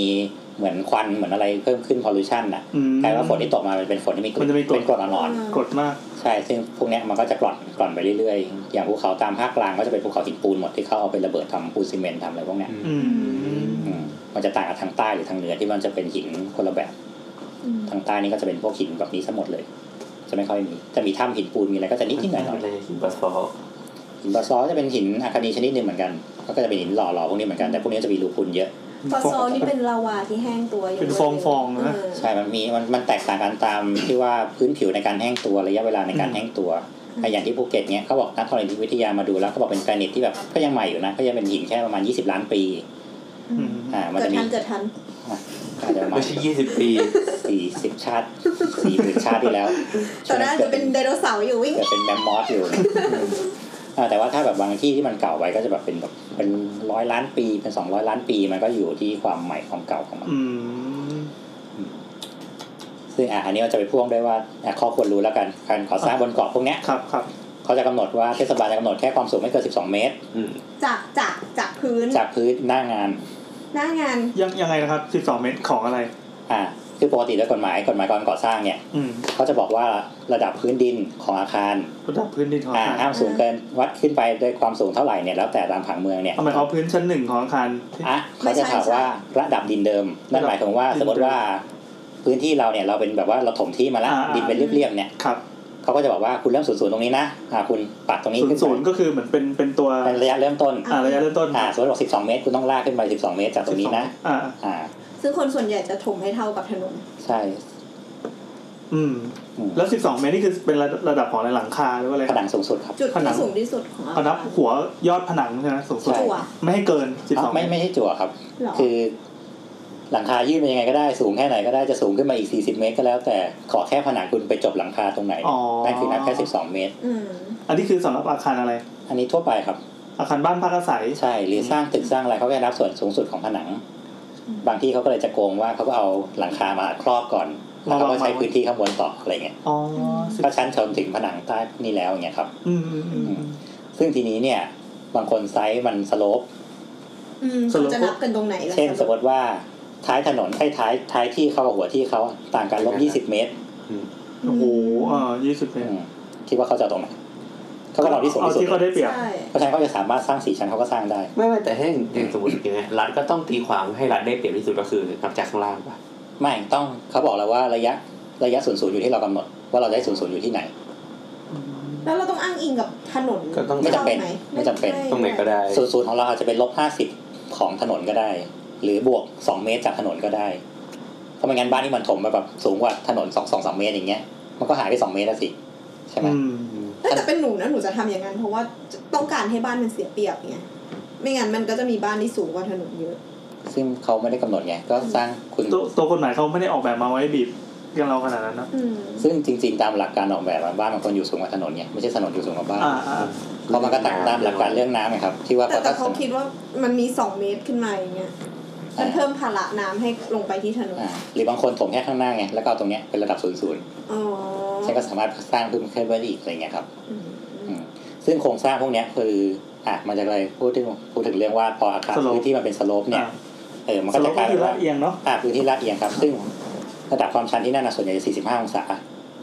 สี่สิบห้า เฉียง 45 เลยอะครับ อื้อหือ มเพราะฉะนั้นก็คือเนี่ยมันจะกลายว่าข้างบนก็อาจจะแบบว่าอ่ะสร้างชั้นสองชั้นก็จริงจากระดับถนน แต่ชั้นก็จะมีชั้นลบหนึ่งชั้นลบสองลงไป อืมซึ่งอันนี้ ก็ กฎ กลาย หมา ว่า ยได้คุม กฎหมายทำอะไรไม่ได้ แล้ว เขาไม่ได้บอกว่าระยะติดลบ เออแล้วอันนี้ตีเป็นอะไรชั้นใต้ดิน ชั้นใต้ดิน ก็ตีชั้นใต้ดิน ซึ่งชั้นใต้ดินเขาไม่เคยมีกฎหมายบังคับอยู่แล้วว่า โอ้โห ต้องไม่เกินเท่าไหร่ เออนี่เราสามารถเจาะ อ ไป ย่าง ถึ ถึ ง ง แก ใน น ก โล รุง ก เทพอ่ะอยากจะเจาะไปสักสี่สิบชั้นก็ได้ อ๋อ แต่โครงสร้างที่กรุงเทพมันไม่ แพง มันไม่อำนวยตรงที่ว่าข้างล่างเราเป็นน้ำ ใช่ อื ใช่ ม เจาะให้ตายเจาะไปสักสามชั้นก็น้ำท่วม ซึ่ ละ ง ฝนตกน้ำท่วมอีกคราวเนี้ยสุดยอด อืม เพราะมันจะมีเครื่องค่าการระบายอากาศค่าปั๊มอากาศ เออ ซึ่งมันไม่คุ้ม ซึ่งมันไม่คุ้ม แต่ที่นี่คือชั้นเปิดวิวทะเลสี่ ชั้น โอ้โห มันเป็นหน้าผานี่นะ พอนึกออกแล้วมันเหมือนมีบ้านหนึ่งเคยออกในรายการอะไรสักอย่างเนี่ยคือถนนทางเข้าเนี่ยคือไปไต่อยู่บนยอดหินข้างบนนะคือแบบเหมือนเหมือนเหมือนเหมือนขอบบนสุดของหินนะเสร็จปั๊บแล้วตัวบ้านก็ไปแปะไว้ แล้วก็ย้อยลงมาเหมือนไม้เลื้อยอะ ใช่ ย้อยมาตรงหน้า ใน ผา ไทยเหรอ ในไทยนี่แหละเกาะภาคภาคใต้นะน่าจะเป็นสมุยด้วยซ้ อืมน่าจะเป็นอาการประมาณเนี้ยครับ ำอืมแล้วก็ย้อยลงไปสบายแบบเทควิวได้สี่ชั้น เออหรื กำลันึกองหรือบางที่ที่เขาอาจจะไม่ได้ฝากบนหินอย่างเงี้ยเขาจะกลายว่าพอเขายื่นต่อโครงสร้างไปอ่ะ ครับ เขาก็จะต่อเสาลอยลงมา เพื่อให้มันไปชนถึงระดับพื้นข้างล่างเนี่ย เช่นสมมติว่าระดับเขาข้างบนใช่ไหมเขาสร้างบ้านสองชั้นแล้วเขายืดลงไปแต่เขาแบบไม่มีหินที่ไว้เกาะ อ่า เขาก็จะต่อเสาลงมาประมาณแบบสิบห้าเมตรยี่สิบเมตรเนี่ยเขาก็ต่อเป็นเสาเป็นแท่งลงมาเฉยๆเพื่อไม่ให้มันถึงพื้นข้างล่าง อ่า แต่ชั้นก็ตั้งต่อหม้ออยู่ข้างล่าง อ๋อ ที่เราจะเห็นแบบมองขึ้นไปแล้วมันจะแบบว่าเหมือนเป็นเสาโล่งๆแล้วก็จะมีอาคานแบบรัดรอบอยู่เป็นชั้นเป็นช่วงเป็ เอา น ไว้ ช่วง ไม่ให้ เป็ กัน นช่วง มันบิด กันมันบิดเฉยๆ อ่า เออซึ่งเนี่ยก็คือถ้าบางคนไม่มีหินเขาก็จะต่อเอาอย่างเงี้ย อืม เออแล้วกลายว่าชั้นพวกนี้เขาบางทีเขาก็ใช้เป็นชั้นเก็บของชั้นห้องต่างๆ นานาของเขาได้อีกเนี่ยครับ นึกถึงบ้านโทนี่สตาร์คภาคแรก เออไอ้บ้านที่โดนระเบิดว่าภาคสามไอรอนแมนสาม ใช่ ๆ หนึ่ ป ง ระมาณ สอง หนึ่ง ที่มันมี สาม เค ถ รื่องบิลายน ลง ไปแล้วก็ถล่มถล่มถล่มถล่ม ใช่แบบนั้นเลยอันนั้นเขาก็ยื่นออกมาแต่อันนั้นเขาอมหินเขาโครงสร้างเดียวกันคือเป็นการ อ่ายื่ ยื่นพัดยื่นโครงสร้างออกไป เออแล้วพอคิดดูว่าเวลาผังที่ดินอ่ะ มันต้องเฉียงตามตามสโลปใช่ไหม ใช่ แล้วถ้าเกิดเราสร้างยื่นออกมา เราสามารถยื่นได้มากขนาดไหน ก็อยู่ในที่เราไง อยู่ในที่เรา ห้าตามมเกิน อากาศอย่างเงี้ยเราต้องตัดอากาศอย่างนี้เลยปะ 90 องศา แนวดิ่ง ยิงดิ่งขึ้นไปเลยครับ อืม เออ สงสัยเรื่องการขั้นตอนการเขียนแบบก่อสร้างอะไรแบบเนี้ยครับ มัน คือ เป็นการคือการทำพวกเนี้ยจริงๆมันต้องมีการเริ่มวัดระดับวัดคอนทัวร์กันก่อน อืม เช่นว่าอย่างที่บอกไงว่าเราจะรู้ได้ไงว่าหัวถนนก็ไอยหัวถนนกับท้ายถนนเราเนี่ยมันลบกันต่างกันเท่าไหร่ อ่า อ่ะพวกเนี้ยก็จะต้องสร้างหลังวัดมา หลังวัดก็คือการทำที่ว่าเขาจะมาส่องกล้องเพื่อวัดอ้างอิงระดับ แล้วเขาก็จะปักเป็นจุดเพื่อกำหนด แล้วก็มาพลอต อืม เช่นว่าสมมติว่าเรามีความลาดชันอยู่ประมาณเท่าเนี้ยเขาก็กำหนดไปว่าสมมติยิงออกมา 2 เมตร แล้วเราปักไม้ลงไปเนี่ยในระยะ 2 เมตรตรงนี้ของเราเนี่ยมันต่ำกว่าระดับที่กล้องมันอยู่แค่ไหน อืมอืมอืม เช่นตรงนี้อ่ะตรงนี้ลบ 2 เมตร ครับ ตรงนู้นลบเมตรห้าสิบลบเมตรยี่สิบลบ 2 เมตรอีก เขาก็จะเอาไปพลอตเป็นแบบได้แล้วว่าคอนทัวร์เราเนี่ย ตรงนี้มันมีความสูงต่ำไม่เท่าไหร่ยังไง อันนี้ก็เอาเข้าคอม เออ แล้วแล้วในเมื่อรูปร่างมันแบบเขาเรียกว่าอะไรนะ มันมีความเป็นออร์แกนิกมากๆอ่ะ อืม มันไม่ได้เป็นเชฟที่เรียบๆอ่ะ เราเราจะ นี่ไงที่บอกว่าคำศัพท์ภาษาสถาปัตย์มันจะมีคำว่า cut and fill คัดอัน cut and fill คือการตัดออกและการเติมเข้า โอ้โห เพราะฉะนั้นถ้าเราบอกว่าตรงเนี้ยลบ 2 เมตร ตรงนี้ลบเมตรห้าสิบ เออ เราก็เลือกเอาว่าเราจะเอาให้มันได้ 2 เมตร หรือจะได้เมตรห้าสิบถ้าจะเอาให้ได้เมตรห้าสิบเราก็มาถมให้มันเต็ม อืม แต่ถ้าจะเอาให้ได้สองเมตรเราก็ตัดเมตรห้าสิบออก เพื่อให้ได้พื้น เพื่ ที่ อให้ได้พื้นที่ราบพอที่จะสามารถใช้งานได้ อ่ะแล้วถ้าเกิดว่าสมมติมันมีหินสักยี่สิบก้อนซึ่งสูงต่ำตะปุ่มตะป่ำไม่เท่ากัน ก็นี่ไง เราอยากเอาเสาไปลงลง คือคือเราต้องต้องไปวัดหน้างานก่อนไหมครับว่าเอ่อ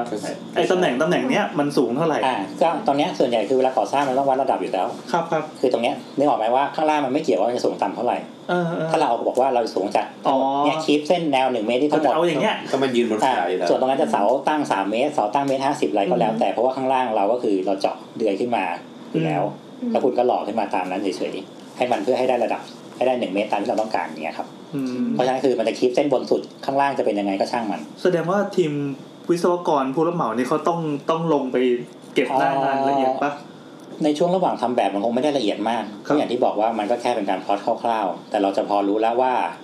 ระยะต้นเนี้ยสมมติว่าอ่ะเราเผื่อไว้เลยว่า 15 เมตรสำหรับเสาต้นนี้ที่แบบจะต้องลงไปถึงฐานรากข้างล่าง ครับ แต่พอหน้างานจริงมันอาจจะเหลือ 14 12 หรือ 16 อืม ก็ว่ากันอีกที ซึ่งพวกนี้ส่วนใหญ่จะมีการแวรี่กันเกิดขึ้นอยู่แล้ว เออพอมานั่งคิดดูว่า แล้วระหว่างเราทำคั t แอนฟิลกับการที่เราทำโครงสร้างยื่นออกไป ตัวไหนจะใช้ราคาน้อยกว่ากัน โครงสร้างยื่นครับ โครงสร้างเออโครงฟัง โครงฟัง โครงฟัง โครงสร้างยื่นทำทำเร็วกว่าอยู่แล้ว เพราะว่าอย่างที่บอกว่าเราไม่ต้องสนเรื่องระดับ อืมอืม การคัดแอนฟิลคือเราต้องมานั่งอ่ะขนดิน ขนหินมาถมอัดให้แน่นทำกำแพงกันดิน อืม อ่า เสร็จแล้วถึงเราจะเริ่มลงโครงสร้างได้ แต่นี่เสร็จปั๊บเราดึงเสร็จ เราก็ตั้งระยะเลยว่าตามแนวเส้นนี้นะเราจะเทปูนให้มันได้ระดับนี้ อืม เพราะฉะนั้นเราก็ตั้งแบบขึ้นมาก่อนแล้วเราจะอยู่บนโครงสร้างตรงไหนเราก็กำหนด อืม เพราะฉะนั้นเราก็จะตัดเวลาค่าต้องมานั่งขนหินขนดินขึ้น คนมานั่งเกลี่ยมานั่งหล่อกำแพงกันดิ โล น จิสติกนู่นนี่นั่น ครับ มันจะเป็นค่าโซยต่างๆนานา ซึ่งไม่คุ้มทั้งเวลาและนู่นก่อสร้าง ยกเว้นว่าคนที่เขารู้สึกว่า ฉันอยู่บนดินฉันปลอดภัยกว่า อืม สายบอทจะแบบจะจะชอบวิธีนี้มากกว่า ซึ่งค่าใช้จ่ายมันก็ตามนั้นไป เออเออ คืออย่างไซต์ที่เคยทำมีกำแพงกันดินอยู่ประมาณ 8 เมตร โอ้ โอ้ เพราะ แปด ว่า แปดเมตรนี่คือแนวไหน สูง หมายถึงว่าสมมติว่าเขาต้องถมดินนะครับแล้ว ครับ พื้นที่เขาเป็นสโลปที่สูงมาก อืม เพราะฉะนั้นจากข้างล่างถึงข้างบนเนี่ยมันต่างกัน 8 เมตร อ่าแปดเมตร เขาต้องหล่อกำแพงหนา 20 เซนเนี่ยที่เป็นปูนทั้งหมดเนี่ยเพื่อรับรับกันไม่ให้ดินสไลด์ออกไปเนี่ย ไม่ให้ดินเฉียงเฉียงๆนี่มัน ใช่ ไหลลงมา สูงขึ้นมา 8 เมตร อ๋อ ทั้งแผ่น เออ ซึ่งราคาเนี้ยก็เหมือนซื้อรถทั้งคัน โคตร สบาย เออเออเอ ๆ อ โดยที่เรามีประโยชน์แค่ว่าเพื่อกันดินมันไหลออกข้างๆแค่นั้นเอง อืม อืม แล้ววิธีการดินอย่างอื่นไม่มีแล้วเหรอ ไม่มีครับ กันดินก็คือหลักการของมันก็คือนึกภาพเวลาเราเอาดินมากองก็ได้ดินเหมือนดินก่อสร้างไงครับ อ่ะมันก็จะถลาย เรา ล มาง เท มา เทๆรวมๆกันแล้วเราขึ้นไปเหยียบเหยียบเหยียบเล่นมันก็จะแบกออกข้างๆ อ่าอ่า หลักการที่มันไม่ให้แบกคือก็หาอะไรมากั้นเพื่อไม่ให้มันแบก เอาเส้นแนวตั้งไว้ มัน กัน ก็คื เป็ อน ก เขื่อบระะ นดิน ใช่ เออ ซึ่งไอตัวขืดดินเนี้ยความความแข็งแรงของมันก็ต้องอยู่ที่ว่าน้ำหนักที่มันกดลงไปในดินเท่านั้นว่าสมมติคนอ้วนไปยืนกระโดดโดดเนี่ย ครับ ดินมันก็ทะลักออกข้างๆได้แรงกว่า อืม คนผอมๆไปโดด ครับ แล้วถ้าเราสร้างบ้านที่หนักมาก แล้วเราไม่มีกำแพงกันดินเลย มันก็แบะออก มันก็จะแบะออก อืม อ่าแบะตอนแรกไม่เป็นไร ยังพออยู่ได้สมมติ พอฝนตกน้ำมา โอ้โห ไหลซัด สไลด์ ดิน ส ส ไล ไล ด์ ด์หมดเลย ก็เป็นดินสไลด์มันก็จะเหมือนที่เกาะช้างที่ว่ารีสอร์ทที่เขาสร้างอันนั้นหลักการเดียวกันเลยคือเขาสร้างมันเป็นที่ที่สโลป ครับ แต่ว่าเกาะช้างเนี่ยมันเป็นเกาะที่มันเป็นป่า อืม และมันเป็นดินอุ้มน้ำเยอะ อืม เขาใช้วิธีก็คือ ไม่ลงเสาเข็ม เขาสร้างเป็นฐานแผ่คล่อมลงไปบนพื้นที่สไลด์นั่นเลย เฮ้ย เขาก็คือแบบว่ามันเป็นราวลากเอียงปั๊บฉันก็ตั้งต่อหมอข้างล่างหนึ่งตัวฉันก็ตั้งต่อต่อหมอข้างบนหนึ่งตัว อ่าอ่าอ่า มันคือแพร ใช่ข้างบนเสาสองเมตร ข้างล่างเสาสี่เมตร อืม แล้วฉันก็สร้างอย่างนั้นเลย อ้าว วันนั้นเป็นวันที่ฝนตกหนักมาก อ่าอ่า น้ำมันจนดินมันอุ้มน้ำไม่ได้ ดิน ครับ มันไหลมาจากข้างบน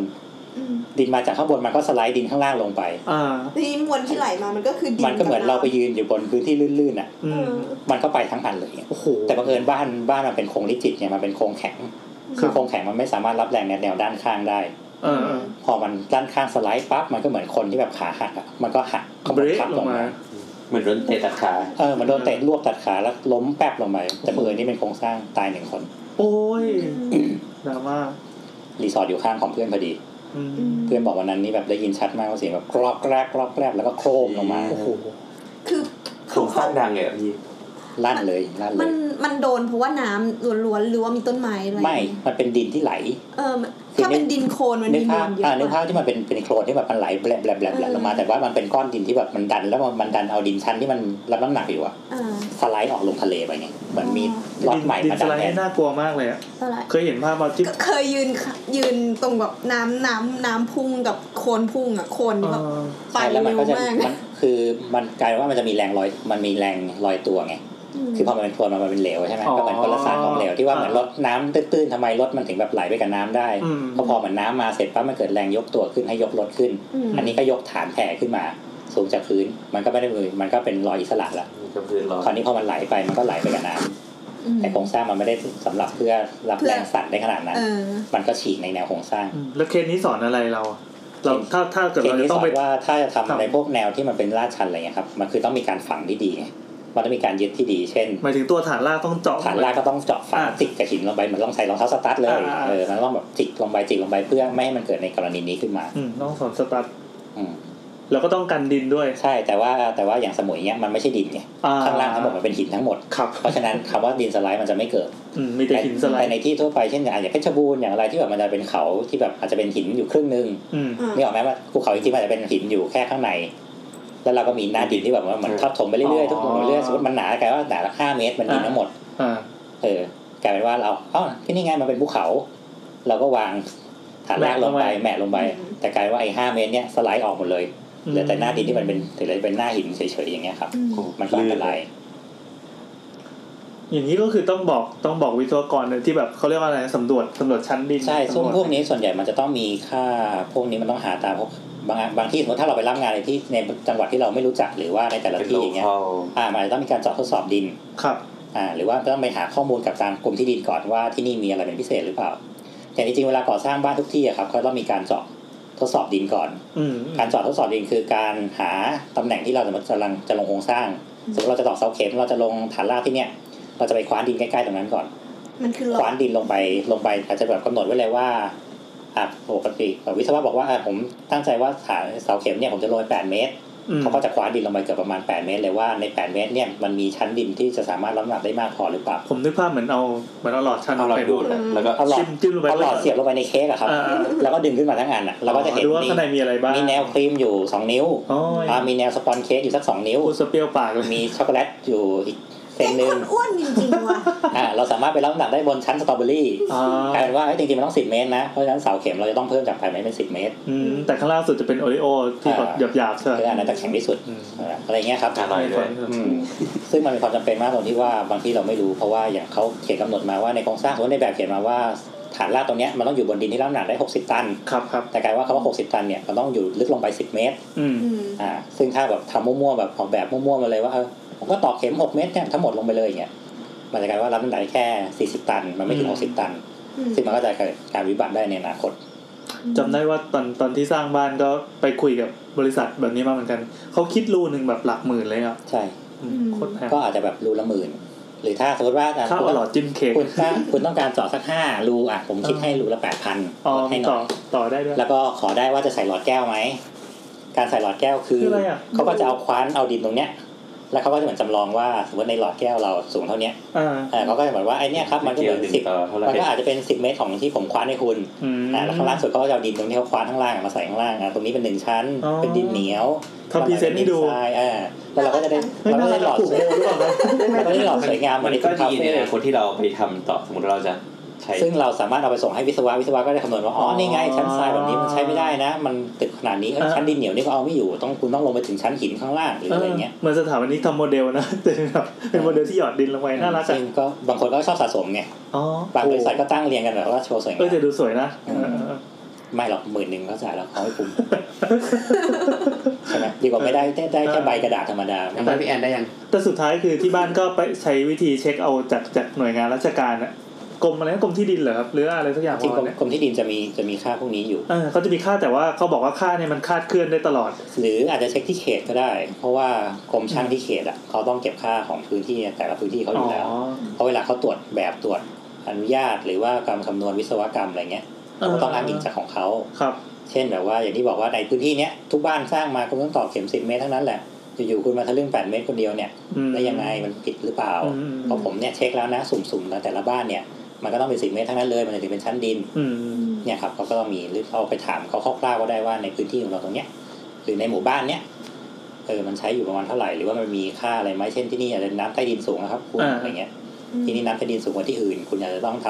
ำฝังเข็มให้มันลึกหน่อย หรืออะไรหน่อย หรือทางแพร่ของคุณต้องสูงนะครับ ณไม่สามารถฝังถังแซดได้จนเกินแบบ 4 เมตรนะ เพราะว่า ถังแซกนี่คือ ถังบำบัดถังอะไรพวกเนี้ย ถังขี้นะครับ ใช่ ครับ อ่ามันกลายเป็นว่าสมมติแบบว่าคุณใช้บ่อเกิดบ่อซึมไม่ได้บ่อซึมที่ว่ามันใช้วิธีระบายน้ำเข้าเข้าในทรายเพราะว่าอันนี้มีแต่มีแต่น้ำ อ๋อ ถ้าคุณใช้บ่อซึมคุณก็จะลาดไม่ไม่เข้าอะไรเงี้ย ครับครับคุณก็ต้องใช้ มัน เป็ จะมีนถังต่อ แห ท่อ ล่ง ระบาย น้ำผุดอยู่ใกล้ อืม อืมแล้วก็จะ ขี้ ไป ทะลุส้มขึ้นมา แล้วก็จะไปโผล่ให้คนตักกิน โอ้โห ชีสเมื่อกี้ไงนะ อ่ะมีดีเทลเยอะอย่างเงี้ยครับ เฮ้ยสนุกสนุกสนุกเรามีละเรามีอะไรเสริมเรามีอะไรเสริมวันนี้วันนี้ได้สาระนี่ผ่านไปสี่สิบสามนาที ทำไมเราคุยเรื่องหน้าผาไปออกทางที่ได้นะ ๆบุคความ ไปเรื่อย อ่า ซึ่งอันเนี้ยจริงๆก็คือเหมือนจริงๆไอการสร้างบนหน้าผาเนี่ยมันก็มีมาตั้งแต่สมัยเมื่อก่อน อ่าอ่าอ่า อ่าแต่เมื่อก่อนเนี่ยหลาย ๆ ที่เขาก็ใช้วิธีคือวิธีคือเมื่อก่อนมันเป็นโครงสร้างไม้นะเขาก็จะสร้างแบบง่าย ๆ หรืออย่างทางเดินริมหน้าผาหรือแบบเหมือนที่เราเห็นตามที่เที่ยวอ่ะ พวกอะไรนะผาอะไรวะที่ แบบเธอเที่ยวไทยก็เคยพาไปที่มันเป็นวัดหรือเป็นอะไรสักอย่าง อ่า เขาจะทำในไทยนี่แหละแล้วมันจะเป็นทางเดิน ที่มันจะเป็นทางเดินไม้ออกไป แล้ แล้ว ว ก็ ก็ ต่อ เตียว ต่อ จากผ ต่อ นังออกมาอย่างเงี้ย เสียวๆเลยแบบ เออซึ่งอันซึ่งอันนั้นกลายเป็นว่าทั้งหมดเนี่ยเขาตอกริมเข้ากับแค่ร่องหิน เออ เขาใช้ไม้ตอกริมเข้าไปเสร็จแล้วเขาก็ตอก เออ บนไม้นั่นน่ะอีกทีหนึ่ง แล้วก็วางไม้พาด แล้วก็วางไม้พาด มันคือคานคานที่ออกมาจากหน้าผาอย่างเดียว ซึ่งเราฝากชี มั วิต น ไว้บนริมไม้อยู่ว่าไม่กี่ตัวไง ไม่แต่แต่ว่าแต่ว่ามันแข็งแรงมากเลยนะ แต่มันคือมันพอไอ้ไม้พวกเนี้ยพอมันตอกเข้าไปอ่ะแล้วมันก็พองตัวจนมันฟิตฟิตติ้งแน่นอยู่ในนั้นไง ทำไมผม ไม่ นายมันอุ้มน้ำอุ้มอะไรไป อ่าคือ ไม่ ก็ คือที่ไปดูดีเทลของวัดแขวนหน้าผามารูมันจะเป็นย่าง วัดอะไรนะ วัดแขวนหน้าผา มันชื่ออะไรฉังซิงอะไรสักอย่างฉังคงฉังคง ประเทศอะไร สวีคงจริง สวีโคงที่จีน เออมันจะเป็นรูมันอะเป็นเขาเรียกทรงอะไรอย่างเงี้ย สาม สาม เห เห ลี่ ลี่ยมยมพีระมิด เออคใช่รับผม คือรูรูอ่ะมันจะแคบกว่าข้างใน เริ่มแรกเขาก็ทำรูแคบกว่าข้างในใช่ปะแล้วก็เอาริมที่เป็นสามเหลี่ยมมาใส่เข้าไปก่อน เออ เสร็จแล้วก็ตอกไม้เข้าไปทีเนี้ยไม้อ่ะที่ มัน อะ บานออก เออมันก็จะบานออก อ๋อ ข้างใน คื มัน อ ก็ ป จะ ก แน่ ติ น อันเนี้ยมันเป็นวิธีเข้าไม้อยู่แล้วเขาจะเรียกว่าหางเหี่ยว อ๋อเหร เดี่ยว อ อ่าปกติเวลาต่อไม้ทั่วไปเขาจะบากข้างบนให้มันแคบข้างล่างให้มันบานออก อืม เพื่อว่าให้ให้ตัวข้างล่างเนี่ย มันสามารถฝังตัวอยู่ในเนื้อไม้ได้ อ่า เช่นเมื่อก่อนสำหรับโครงงานโครงสร้างไม้ครับอุ๊ยสถาปัตย์ปีหนึ่งอ่ะน่าจะเคยเรียน กันอยู่ โอ้โหแต่ละคนทำงานอะไรกันคืออะไรเหรอสมมติเวลาเราต่อดั้งดั้งกับจันทันดั้งคืออุปกรณ์ที่เราพาดระหว่างหัวเสากับหัวเสาเอ้ยคือคือคือตัวที่เราพาดระหว่างหัวเสากับหัวเสา อ่าหัวเสาหัว ที่ช เสา อบมีคนไปนั่งยู่ นี่คือเป็นแนวนอน า ใช่ คือเป็นแนวน ที อน วีผีอยู่ อ๋อไม่น่าไม่น่ากับหัวนี่คือบนขื่ออ อ่าบนคือครับ แล้วเนี่ยเวลาเรารับเราสร้างหลังคาเป็นหน้าจั่วเนี่ยเราจะต้องมีการตั้งดั้งขึ้น ดั้ ตั้ ง งเพื่อไปรับ ก็คือไอ้ตรงกลางที่เอาไว้รับแหล ตรงกลาง ม ที่ ๆ มันเป็นแท่งขึ้นไป อ่า เพื่อไปรับอกไก่ที่มันเป็นตัวบนสุดเพื่อเอาไว้ อกไก่ พาดหลังคา ครับครับ ทีนี้เนี่ยตัวดั้งกับตัวคือเนี่ย อก ถ้าเรา ไก่ก็พวกแบบฟิตเนสเขาจะกินกันนะ ใช่ อบชาน้อยไงสี่สิบห้าบาท คนที่บอกราคา ที่ว่าจะเป็นคือกับดั้งเนี่ยครับคือมัน อ่า ไปต่อในแนวตั้งขึ้นมาเป็นไม้บาง เราต่อในหน้าบางเข้าด้วยกันเช่นสองนิ้วห่างมันมีระยะเชื่อมกันแค่ห้าเซนเอง อ๋อ เราไปนั่งต่อตะปูเฉียงๆสมัยก่อนก็ไม่มี เออเออ หรือแค่ต่ออย่างนั้นมันก็ไม่มันก็ไม่แข็งแรง เขาก็เลยต้องเข้า เพราะ มา ฉะนั้นช่างสมัยก่อนเขาก็จะแบบบากขาบากขาบากคือบากคือออกมาให้มันเป็นรูปอย่างเงี้ยครับเขาเรียกว่าหางเดียวคือ ข้างล่างก็คือมันจะมาเป็นสามเหลี่ยมที่ว่าหัวตัดออก อืม ข้างหมูปะ อ่าเป็นคางหมู จะเรียใช่กว่าคางหมูก็ได้นะ คางหมูใช่ซึ่งข้างบนอาจจะหมายว่าข้างบนเนี่ยมันกว้างอยู่แค่ประมาณสักห้าเซนแต่ข้างล่างเนี่ยเต็มสิบเซนเลย เออ แล้วเขาก็จะเอาไม้ข้างบนเนี่ยบากให้เป็นรูปเดียวกัน อืม แล้วเขาก็มาทาบแล้วก็เอาไม้เอาค้อนเนี่ยตอกตอกเพื่ออัดอัดอัดมันเข้าไป อืม ให้มันแน่นเป็นเป็นอันเดียวกัน ต่อเข้าทางขวาง ใช่ตอกเข้าทางขวาเอาค้อนเอาค้อนยางเนี่ย มันเราเหมือนต่อเลโก้ต่อจิ๊กซอว์ อ่าเหมือนเหมือนกดจิ๊กซอว์เข้าไปอ่ะต่อเพื่อให้มันแบบแนบเข้าร่องพอดี อ่าแต่เราจะดึงออกทางแนว ดึ ตั้ ง ง ออก ไม่ แนว ได้ ตั้งไม่ได้แล้ว ถ้าจะออกจริงก็ต้องต่อให้มันทะลุไปอีกฝั่งหนึ่งเหมือนดันออก อ๋อเราก็ต้องดันออกทางข้างๆ ใช่ซึ่งเขาไม่ค่อย นี่เหมือนตัวต่อจริง ซึ่งอันนี้มันเป็นดีเทลที่ใช้เหมือนเอเชียทั่วไปเขาก็ใช้กัน จีนเขาก็ใช้สลักประมาๆณนี้ ก็มีภูมิปัญญาเรื่องไม้ ใช่กา การ ร เข้า เข้า มา มา เราวเลยเขาก็ใช้แบบเดียวกันหมด ซึ่งมันก็คือก็กลายว่าที่เขาบอกเมื่อก่อนเรือนไทยหนึ่งหลัง ก็เป็นล็อกล็อกดาวน์ไม่มีตะปู อ๋อค พ รั อบ ถ้าย้ายเสร็จปั๊บฉันก็เนี่ยฉันก็ตอกดั้งหมอก ต่อข้างๆโป้ง ใช่ ซึ่งอ่ะคือไปตั้งมันก็มีสลัก ๆอ่าอ่า ไม้เพื่อตอกหรือว่าสมัยเมื่อก่อนเขาก็จะบากเสาครึ่งหนึ่งเพื่อบากตรงกลาง อ่า เพื่อเอาคานสอดเข้าไป อ่า ให้เอาขือสอดเข้าไป แล้วก็ตอกเพื่อให้มันแนบกับหัวเสาพอดี อืม อ่าหรืออย่างจันทันเขาก็จะวางพาดไปมันก็จะมีจันทันเอกจันทันพรางเรียกว่า จันทันคืออะไรครับ จันทันคือตัวที่พาดระหว่างคือกับอกไก่ คือ รับ อันนี้คิดว่าไหนคือสามเหลี่ยม อ่าสามเหลี่ยมสามเหลี่ยม สามเหลี่ยม ทำทำท่านะครับเหมือนดูสล็อตแมชชีน อ่า อ่า คือคือนิ้วโป้ง คือคือนิ้วโป้งครับ จันทันคือนิ้วชี้ เก่ง เฮ้ย ว่ะอธิบายเก่งว่ะ นี่สอนเด็กปีหนึ่งได้แน่ แล้วแล้วถ้าเขาเอาสามเขาเอาสามเหลี่ยมลงเนี่ย ๆนี่เวลาออกสอบเด็กก็แบบนี้ ทุกคนครับสล็อตแมชชีน ยกขึ้นมาเออนั่นแหละ อ่าเมื่อกี้อะไรนะจัน ก็ ทั คื น อเป็นอ่ะ นิ้วชี้ เอาเอานิ้วนิ้วมาทำเป็นสามเหลี่ยมเอาหัวชี้ขึ้น ครับ นิ้วโป้งเราจะชนกันที่ข้างล่างอันเนี้ยจะเป็นอาเส อืม เป็นคื เดี๋ยวนะอาเสคืออะไร เป็นอ่ะอาเสก็คือคืนนั่นแหละครับแต่อาเสเนี่ยจะวิ่งรอบบ้านเพื่อเอาไว้รับจันทัน อ๋อครับครับค อ่า รับ ส่วนสามเหลี่ยมข้างบนเนี่ยตรงที่มันนิ้วชี้เนี่ย ครับ ก็จะเป็นจันทันที่เอาไว้พาดระหว่างอาเสกับตัวอกไก่ เพื่อให้มันเกิดเป็นแนวแนวสามเหลี่ยมขึ้นมา ครับ และพวกเนี้ยเราวางเสร็จปั๊บเราก็จะวางแปรข้างบนเพื่อเราจะมุงหลังกระเบื้องหลังคา อืม รับน้ำหนัก ถ้าใครฟังแล้วงงไป Google เอาเองนะครับ ไม่ใครทันงงก็ทำมือขึ้นมา เขาสล็อตแมช สอ ชีนนเป็นชิม ร้อยชีน แล้วก็จะบอกกูก็ไม่รู้เรื่องอยู่ดี ไป Google ดูครับ ครับ โครงสร้างไม้ทั่วไป อืม ซึ่งกูตก หรือไปดูตามศาลาข้างทางก็ได้ศาลาข้างทางก็มีแบบเดียวกันอืมเนี่ยก็กลายเป็นว่าคือเขาก็ใช้วิธีตอกริมอย่างเงี้ยเข้าไปอัดเข้าไปให้แน่น เสร็จแล้วเขาก็ต่อโครงสร้างออกมาจากแนวไม้พวกนั้นอะต่อเข้ามาต่อขึ้นมา ซึ่งก็กลายเป็นว่า ทั้งหมดเราอยู่ได้ด้วยริม อันที่คือกลับมาเรื่องหน้าผานะ กลับมาเรื่องหน้าผาใช่ เฮ้ยแสดงว่าเออถ้าใครนึกภาพไม่ออกมันอาจจะเหมือนชั้นหนังสือ ชั้นหนังสืออีเกียที่ว่า นคือหลักการอีเกียของหลักการชั้นหนังสือทั่วไปที่เราต่ออ ม มันก็มีต่อสองแบบคือบางอันที่เราแบบต่อมาดื้อๆเป็นแผ่นออกมาตรงๆ ยื่นออกมาเลย ซึ่งอันเนี้ยก็คือเหมือนเขาจะฝังคุกอยู่ในผนัง มันมีพุกซ่อนอยู่ไง ใช่มันเป็นพุกซ่อนอยู่แล้วเราก็แค่เสียบเดือยเข้าไป พุก คืออะไร อ๋อ พุกคืออุปกรณ์เมื่อก่อนเขาจะใช้เป็นไม้ต่อเข้าไปในรูบนผนังเพื่อให้มันแน่น อืม แน่นเสร็จแล้วเราก็ตอกตะปูตอกอะไรเข้าไป ตอกตะปู เพื่อให้มัน โป้งๆ ไป แต่ก็ว่าพุกไม้สมัยก่อนเนี่ยมันไม่ดีตรงที่ว่าพอตอกไปสักพักไม้มันยุ่ย อืม มันก็จะหลุด อืม เขาก็พัฒนาเป็นตัวพลาสติกขึ้นมา ซึ่งมันก็จะเป็นปลายเกลียว อ๋อ เป็นแง่งแง่งๆเข้าไป แล้วก็ เหมือน สามารถตอกนี้ดันเข้าไป ห ได้ น้าตามันจะเหมือนถุงยางอนามัยที่ แข็งๆ ของตะปู ใช่ซึ่งฝังมุกด้วย เราอยากอยากด้วย เพิ่มผิวสัมผัสในการเพิ่มเพิ่มพวกนี้มันเป็นเพิ่มแรงเสียดทาน อ่า เพื่อให้มันยึดเข้ากับกำแพงอิฐได้ นี่สาขาวิชาเดียวกัน ซึ่งพุกพวกนี้มันก็จะต้องแบ่งตามวัสดุของผนังอีก เช่น อ่า ถ้าเป็นพุกหินถ้าจะประกอบด้วยอิฐอิฐมอน เออ ก็จะเป็นพุกแบบหนึ่ง ครับค ป รับ ระกอบด้วยอิฐมอนเบาก็เป็นพุกอีกแบบหนึ่งหรือเป็นผนังโครงสร้างเบา เช่นเป็นแผ่นยิปซัมยิงบนโครงเหล็กก็จะเป็นพุกอีกแบบหนึ่ง โหเขา เพ ออก ราะ แบบว่ายังไง แต่ละตัวมันจะต่างกันตรงที่ว่าเอ่อ ลักษณะการยึดเกาะ กลวิธีในการยึดเกาะ ครับ เช่นสมมติแบบว่าอิฐอิฐมอนมันเนื้อมันแน่นอยู่แล้ว อิดมอนก็อิดแดงแดง อิฐแดง ๆอิด ๆครับ เผา อ่าอิฐเอ่ออิฐก่อสร้างทั่วไป อ่า พวกนี้เนี่ยเนื้อมันจะแบบว่าเผาทั้งแผ่น มันจะ ครับ แข็งทั้งแผ่น มันเจาะที่ไหนก็ได้ มันก็จะเป็นเกลียวเล็ก ๆ ธรรมดา อืม คือแค่นิดเดียวมันก็เกิดแรงเสียดทานละ ครับ แต่อิฐมอนเบาคืออิฐที่มันสีขาวๆก้อนใหญ่ อ่า ดูเหมือนแข็งๆแต่มันจะเบา ครับ เบาเพราะมันกลวง อืม ถ้าเราใช้พวกแบบเดียวกันต่อเข้าไปปั๊บ มันก็จะแบบ แตก ครับ มันก็จะเป็นรูตรงกลาง มันยึดกับอะไรไม่ได้ อ๋อ มันก็อาจจะต้องเป็น มันก็อาจจะต้องเป็นพวกที่มันมีแง่งมากขึ้น ครับ หรืออะไรมากขึ้นเพื่อเพิ่มแรงในการ ยึดเกาะ ยึดเกาะ อืม หรือสุดท้ายพวกสำหรับมวลเบา เราใช้พวกพวกนั้นใส่เข้าไป ก็แตกทั้งแผ่นคราวนี้ มันก็จะเป็นพวกหัวก็จะเป็นอีกแบบหนึ่ง ครับ แล้วอย่างยิปซัมบอร์ดอะ คือยึดทั้งหมดมันเป็นแค่แผ่นใช่ไหมเราต่อตะปูเข้าไปข้างในมันก็ อ้าวแต่ว่าพวก โล่ง นี้มัน อันนี้ นี่ไง มันจะต้องหาแนวโครงสร้างให้แข็ง อ๋อ โครงเหล็ก เราไม่สามารถยิงบนแผ่นได้ ยึดซัมบอร์ดนี่คือก็ไปวางแปะกับกับโครงสร้างข้างในอีกทีก็ซึ่งเป็นเหล็กหรือเป็นไม้ ใช่ อะไรก็ ซึ่ง แล้ เรา ว จะ แต่ เจาะได้เฉพาะแนวเหล็กเท่านั้น อ่า เป็นซีไลายครับ เขาเรียกว่าซีลาย หรือก็ถ้าบ้านไหนดูข้องกันความแข็งแรงมีฐานะหน่อยก็ใช้เป็นเหล็กกล่องหรือเหล็กลูกพันใส่เข้าไปได้ อืม แต่โดยทั่วไปเขาก็จะใส่เหล็กที่มันเป็นเหล็กชุบสังกะสี พวกนี้นี่ถ้าอยากรู้ก็ไปถามวัสดุก่อสร้างเขาก็ก็เลือกให้ได้ใช่ไหม ใช่ ใช่ ค ค รั รั บบ วันนี้ไม่ต้องคิดอะไรมาก สร้างถาปนิกแล้ว ไม่ที่เหลือ คืออย่างนี้เหมือนเหมือนเราอยากต่อขิ้งหนังสือเองที่บ้านเงี้ยกูชิบหายแล้วกูต้องซื้อพุกอะไร ได้ต้องอะไร ถ้า เงี้ย เป็นบ้านสัดสรรถามโครงการว่าคุณใช้อะไรสร้าง นิตินะ ถามนิติ เพราะว่ามันจะมีโครงสร้างบ้านบางประเภทที่ชั้นเป็น p c a t ครับ มาอีกหนึ่งคำ p c a t คืออะไร ตึกคอนโดเออเนี่ยผนังเนี่ยที่ห้องเนี่ยก็เป็นมีแค่หมดเลย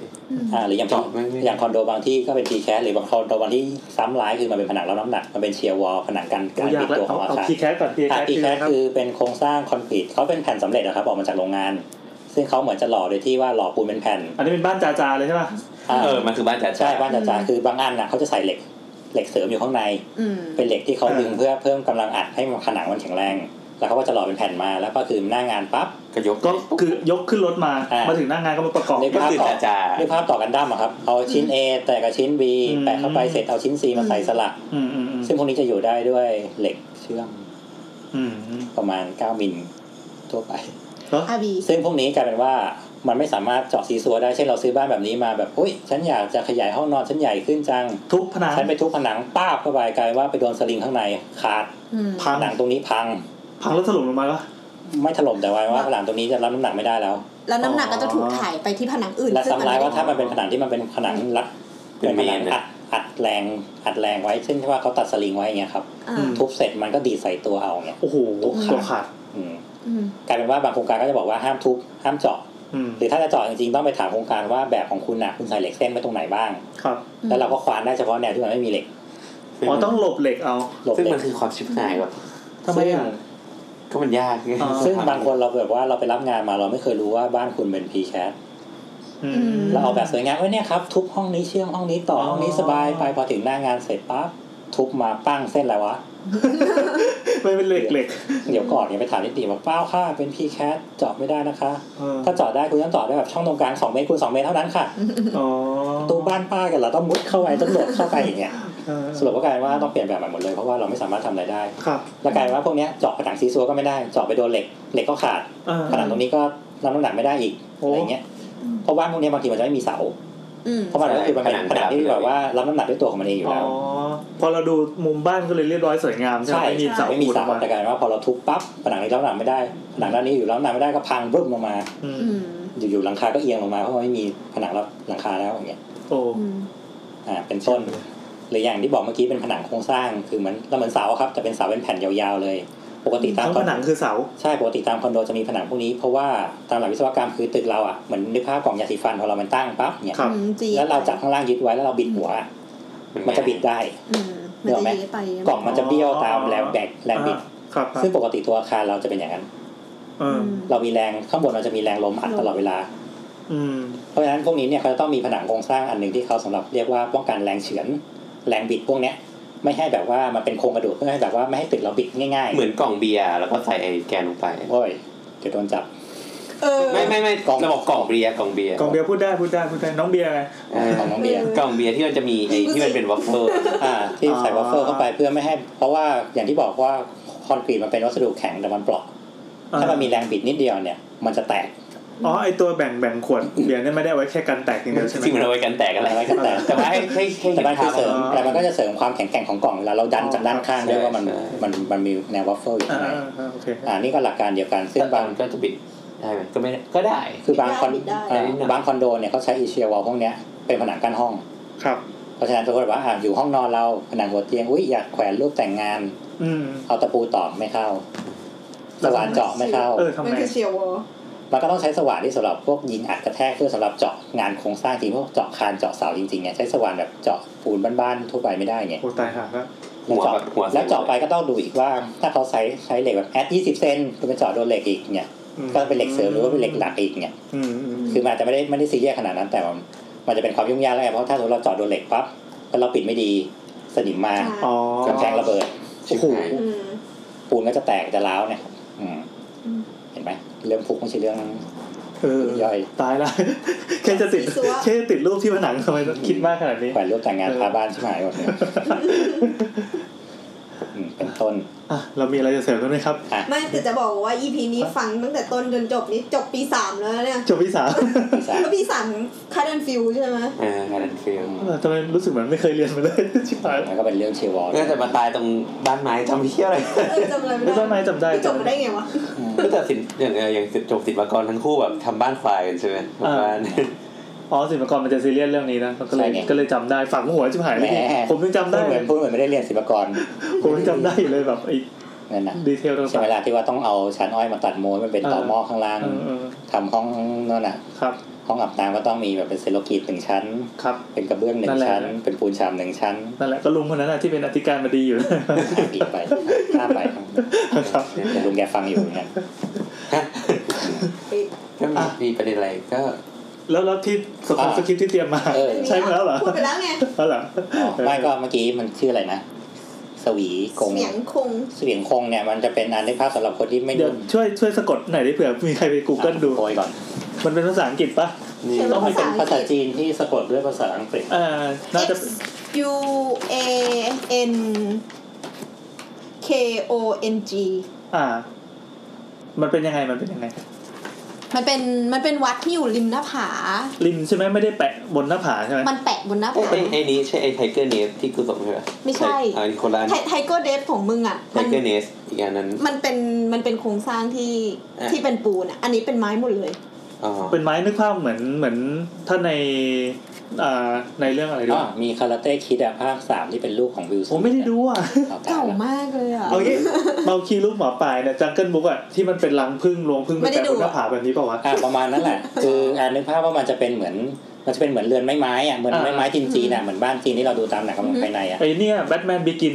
ไอภาคที่มันขึ้นไป คล้าย สุดวิๆตามพว ชาก ตามพวกแบบเนปาลภูตานอะไรพว อ่าก นั้นอะ อ่า อ่ะ อ่าครับ แต่ว่าพวกเนี้ยมันจะคือมันก็เหมือนจะเกาะตามแนวหน้าผาไล่ลงมาเลยอะ อืม ครับ ก็คือ ก็คือจะไม่มีส่วนข้างล่างเนี่ยก็คือจะลอยโล่งลๆเล อย ย แต่ ก็ ว่า คือจะมีผนังรับน้ำหนักคือทางด้านซ้ายที่ว่าแบบติด เขาขาดแคลนดินกันขนาดนั้นเลยทำไมจะไม่สร้างให้เสียว คือ พิสูจน์ศรัทธา สมัยก่อนไงด้วยความที่แบบเหมือนอ่ะก็โจรผู้ร้าย ๆอ๋อ มันอันตราย ครับครับครับ กับมันเป็นเพียน อ่า เสียนทั้งหลายแหละอยู่บน พวก เขา เซียนเขาต้องอยู่บนเขา อ่า เนี่ย ไปให้ เขาย ยากๆไว้ แล้วข้างล่างมันเป็นน้ำด้วย อ๋อครับ อืม สำนักเนี่ย มา แล้ว ไว้ ความตลกของอันนี้คือมันมีมันมีเสาเสาสิบประมาณเส้นผ่าศูนย์กลางสิบสี่นิ้วเสียบอยู่เป็นแบบ สีนี้วก็คือสิบเซน เออเป็นแบบปักๆอยู่อะแบบเพื่อเพื่อให้ทุกคนคิดว่ามันแข็งแรงทั้งๆที่หลับ คืออย่างที่บอกมันจะมีคนที่แบบรู้สึกไม่สบายใจตรงที่ว่า อ๋อ ฉันอยู่ด้วยริมที่ฝังอยู่ในกำแพงหิน เออ อืม ฉันก็เลยทำเสาหลอกขึ้นมา 10เซน10เซนต่อลงมายังถึงพื้นเพื่อให้บอกว่า เออใช่ เฮ้ยเนี่ยกูมีเสารับให้มึงแล้วนะ พื้นแบบคือพื้นดินข้างล่างเลยเหรอ อ่า พื้นพื้นดิน พื้น บางที คือ ก็ พื้นตามสโลปที่มันหาได้ อ๋ออ๋ออ๋อ เออหรืออย่างของญี่ปุ่นที่เขาแบบต่อขึ้นมาเป็นแท่นนึกออกไหม ครับ ที่โอซาก้าที่อะไร วัด อ่าวัดจำ วัด ชื่อไม่ได้ วัดน้ำใสอ่ะ เออวัดน้ำใสที่เขาจะต่อเป็นเด็กไม้ยื่นออกไปในหน้าผา คือจำชื่อไม่ได้ ทำไม แล้วเขาก็จะต่อ มันอยู่ ต่อเป็นเสาไม้ กาญจนบุรี ถักถักถักลงไปจนถึงพื้นข้างล่างอย่างเงี้ย เพื่อให้สบายใจนะ ไม่แต่อันนั้นน่ะมันรับน้ำหนัก มา จริง หน่อยสิ แต่ไอของจีนเนี่ย เออ อืม คือเสาสิบสิบอ่ะมันรับอะไรไม่ได้หรอก อืม แต่คือด้วยความที่ทุกคนพอเห็นว่ามันมีเสาทิ่มลงมาที่พื้นมันจะเกิดความรู้สึกว่าเออ ญาติโยมก็โอเคละ สบายละ เออเออเออ แต่เปล่า จิตใจจะได้มั่นคง จิตใจจะได้นั่นน่ะ ไม่แต่มันเจ๋งตรงที่มันอยู่พันสี่ปีแล้ว แต่มันเป็นพันสี่ร้อยปีที่อยู่ด้วยโครงสร้างไม้อะ เฮ้ย เนี่ยซึ่งพิสูจน์ได้ว่าริมไม้มันก็ไม่ใช่กระจอกไง เฮ้ย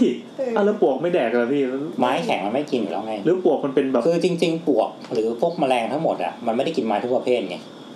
อืม ไม้ที่อายุมากๆหรือแบบไม้ที่มันแข็งจริงๆมันจะเจาะแค่ผิว ครับ สมมติแบบว่าแก่นไม้เราประมาณสิบยี่สิบเซนอย่างเงี้ย คนแก่หนังเหนียวไง เออมันจะเจาะลงไปอย่างมากก็ไม่ เกิน ปีแล้วนะ ไม่เกินเซนหนึ่งอ่ะมันก็จะหยุด อ๋อ อ ครั ย่า บ งเช่นสมมติเวลาเราไปซื้อไม้ไงครับเราจะเคยเห็นที่บอกว่าเขาเรียกว่าตามอดไม้ อืม ที่มันจะเป็นรูรูๆตามไม้อย่างเงี้ย อ่า เออแต่มันจะเป็นรูลึกนิดเดียว ครับ แล้วก็หมดนั่นคือมอดบอกกูไม่กินละ อืม หมดแรง มั ละ นไม่หวานมันไม่หวานละ แล้วมันก็จะเลิกมันก็จะไปกินอย่างอื่นเพราะฉะนั้นส่วนใหญ่บ้านบ้านเนี่ยบ้านไม้จริงๆที่ปลวกมันขึ้นเนี่ยคงเข้าพื้น เข้าผนัง เข้าหลังคา ครับ โครงฝ้าทั้งหลายแหล่ที่เป็นไม้อ่อน อืม อาจจะกินพวกนี้ไม้ผนังอาจจะกินบ้าง ถ้าเป็นไม้กระจอก อ่า อืม แต่ถ้าคนแบบเอาไม้สับทั้งหลังตีทั้งบ้านเนี่ย อย่างมากก็เป็นรอยมอดไม้ อืม กับมีรอยปลวกเดินอะแต่ปลวกไม่อยู่ เพราะมันจะอยู่แค่แป๊บเดียว อืม อ๋อแสดงว่าปวกเดินบ้านที่เป็นไม้แข็งนี่ก็ไม่ใช่เรื่องน่าคอขาดบาด แต่ ตาย ที่บอกไงว่าถ้าสมมติมันสำรวจทั่วบ้านแล้วไม่มีไม้อ่อนให้มันกินมันก็ไป อ๋อ แต่ว่าอย่างบ้านอาจจะบ้านจัดสรรสมัยก่อนสักสามสิบสี่สิบปีที่เป็นบ้านครึ่งปูนครึ่งไม้เงี้ยที่ปลวกชอบขึ้นน่ะ เออ ใช่ไหม ที่เป็นปัญหาทั่วไปอะเออดูได้เลยว่ามันไม่ได้ขึ้นไม้พื้นไม้อะไร มันไปขึ้นไม้โครงฟ้าหมด ไม้โครงหลังคา มัน เงี้ย คือไม้ตกแต่งอ่ะมัน คืออย่างที่บ้านก็เป็นปลวกขึ้นหลังคาก็แบบกล่าวว่าเอาจันทันคงวอดวายหมดละหรือฝ้าออกมาจันทันทุกอย่างอยู่ครบไม่มีปลวกแม้แต่แห่เดียว ไม่กินอะไร แต่คงเข้าฝ้าไม่เหลือแล้วไง อ๋อ ยุ่ยแบบชนิดที่ว่าเป็นผงไม้หมด ฟ้า แล้ว อันนี้พร้อมจะรั่วใส่หัวกู เออล่วงล่วงฟาดหลังแม่นั่น แหละ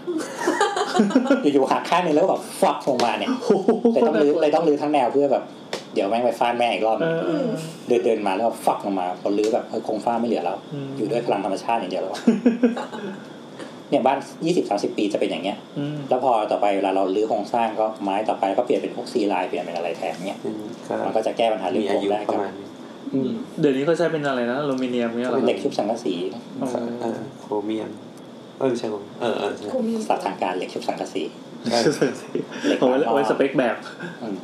แต่เหล็กบางงอกสังกะสีนั่นแหละ เออ ก็แต่มันไม่ได้รับแรงบีบตัวอะไรเงี้ยมันก็ มัน ถ้ามัน ดีดอ่ะ ไม่ไม่แต่ว่ามันก็ มันก็ไม่ต้องการอะไรมาก เป็นวัฟเฟิลไง ก็บางบาง คือมันซอยเพื่อให้มันเกิดความแข็งแรงเฉยๆไง เป็นนิ้ว ๆไม่ นิ้ว โฟกไม่กินนะ อืม แต่สนิมกินนะ อ้าวเหรอ ไส้หนิมกินตามรอยต่อเฉยๆคือพวกเนี้ยไอตัวตัววัสดุมันเองอะ ช่วยด้วยความชื้น มันเหล็กจะไม่เอ้ยสนิมจะไม่กินเพราะมันไม่มีพื้นที่สกิลสัมผัสไปโดนอากาศ อืม แต่พอเวลาช่างฝ้ามาปั๊บยิงเสร็จยิงทะลุปึ๊บ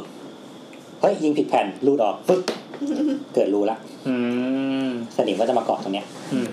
เออหรือช่างไฟมาเสร็จก็ตัดกองฝ้าทิ้งเนี่ยปั๊บปั๊บ ช่างไฟกับช่างฟ้าก็จะทะเลาะกัน เออเออ พอช่างฝ้าก็ช่างไฟก็จะไปตัดโครงช่างฝ้าออก แล้วสักพักฝ้าก็สุด ความผิดใคร ฮะ ทำไมใครเราไม่ได้ สถ ปนิกง ความผิดสถาปนิกไงออกแบบไม่ดี เออ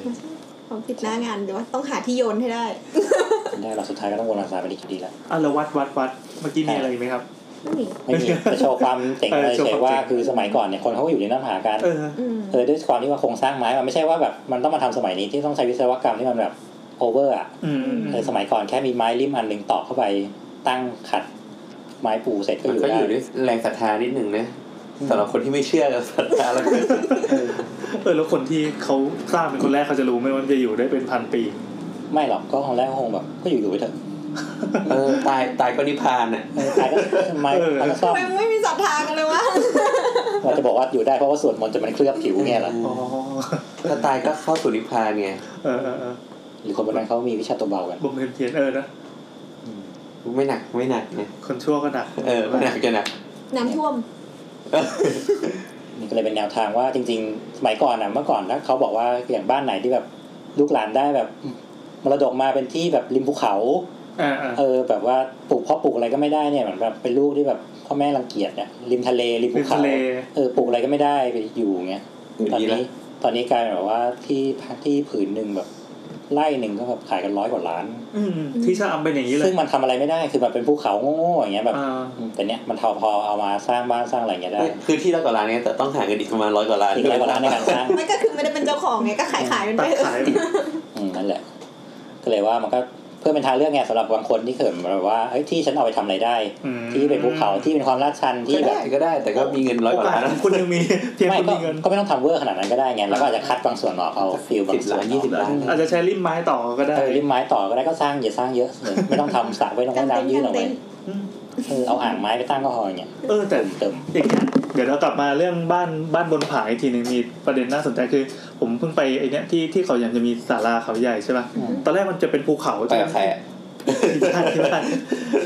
โอ้ อันนี้มีหลักฐานยืนยันพูดได้ นั่นแหละคือ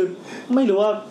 คนออกแบบเขาเขาในหัวเขาคิดอะไรอยู่มันถึงเสกเนรมิตภูเขาทั้งต้นไอ้ยทั้งลูก ซึ่งตอนแรกมันก็แค่เป็นภูเขาหินบ้างทรายบ้างตะปุ่มตะป่ำมันกลายเป็นรีสอร์ทที่แบบแม่งสวยมากอ่ะ จินตนาการสำคัญกว่าความรู้ไง เฮ้ยมันต้องใช้ควา ไม่ ม เพ รู้ ราะว่า ดิ อย่างที่เคยทำงานด้วยบางคนบางคนเจ้าของอะคือเขาทำให้เป็นนะแต่แบบว่าเฮ้ยผมเห็นอันเนี้ย ผมว่ามันต้องแกะเป็นบ้านได้ เนี่ยวิสัยทัศน์เนี่ย ไม่เราพวกเราเนี่ ไม่ ย และ ก็ไปหล และ ง เออแล้วเราก็ต้องเป็นคนที่แบบว่าทำยังไงให้มันสร้างได้โด เอา ย จริงเลยครับ โดยความบ้าบอของเขาไง มีตังค์ใช่ไหมครับ เอ เอ อ อ ทำไมก็ด่าไป ก็อย่างเงี้ย มีตังค์เสก อยู่ดีๆคนบ้าแล้วเอาสระว่ายน้ำไปตั้งอยู่บนยอดหิน เออเนี่ย เฉยๆโง่ๆอย่างเงี้ย จิตใจต้องทำด้วยอะไรวะ ซึ่งขึ้นขึ้นไปจากจากพื้นเนี่ยก็แบบอีกแบบต้องไต่เขาขึ้นมาอีกเป็นร้อยเมตรอะแล้วอันนี้คือเขาทำรถรางขึ้นมาเรียบร้อยนะ โอ้ เขา ยจะเป็นจุด ทำรถรางขึ้น ไม่ ไป เขาทำเขาทำแล้วเขามีเขามีจุดชมวิวแบบ โอ้โห บอกว่าเป็นซิปไลน์ไง เออ ว่าแบบว่าโรยตัวสลิงอ่ะจากภูเขาฝั่งหนึ่งอ่ะไปอีกฝั่งหนึ่งอ่ะ ฮะ คือสมมติเขามีที่ที่ของเขาเป็นยอดนึกภาพว่าเป็นภูเขา อ่า เป็นภูเขาสองลูก เป็นภูเขาสองลูก ครับ อ่า แล้วเขาก็เหมือนสร้างจุดชมวิวไว้อยู่ภูเขาอันบน การจะไปชมวิวจะต้อง อ่า ขึ้น ขึ้นขึ้นขึ้นรถรางมาที่ เอา นี่ ขึ้นรถรางไปที่สูง อ่า ก่อน วันนี้ขึ้นนี่เสร็จอยากเล่นซิปไลน์ไหมอยากเล่นสลิงไหม เออ คุณก็เล่นสลิงเกี่ยวปั๊บคุณก็ข้ามภูเขาให้ยข้ามภู ข้ามอีห้วยนี่ ข้าม นะ ภูนี้ไป เออ เพื่อไปยืนบนหินบนก้อนของบนเขายอดอีกยอดหนึ่งเนี่ย ครับ ซึ่งอยู่ด้วยแค่แท่นไม้โง่ๆอีกนิดนึงเนี่ยแล้วก็ยิงสลิงกลับมาเนี่ย อื้อหือ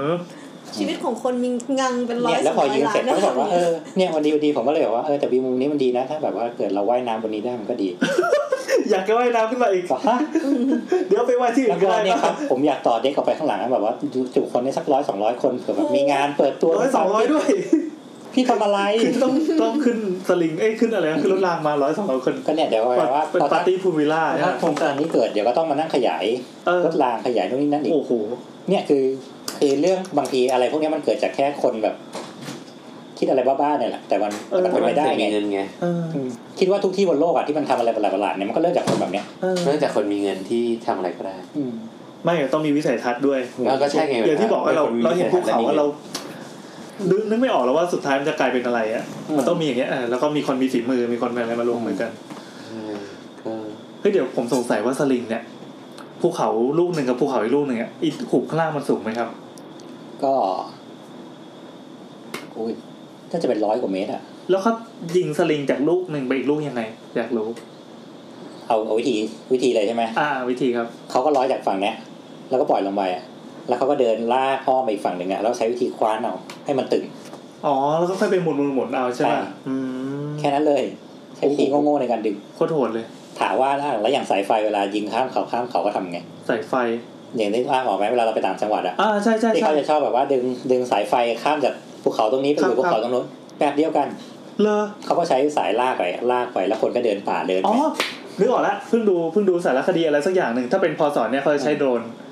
เออถ้าสมัยเนี้ยมันต้องเริ่มใช้โดรนใช้อะไรเงี้ย ใช่โดน แต่ว่า ง่าย ก็ตาม ๆ นะ เหมือนมี ก็ ค มาขั ล้าย บ ๆว่า เรา พาเชือกไปก่อนเชือกเบาๆ ใช่ ที่ มันต้องเป็นเชือกเบาใช่เชือกนำไป แล้วค่อยหนัก ก็สาวเอา อืมอืม เออหลักการเดียวกัน แต่ว่านี่คือไม่มีโดรนไง อืม ใช้โคน เป็นคน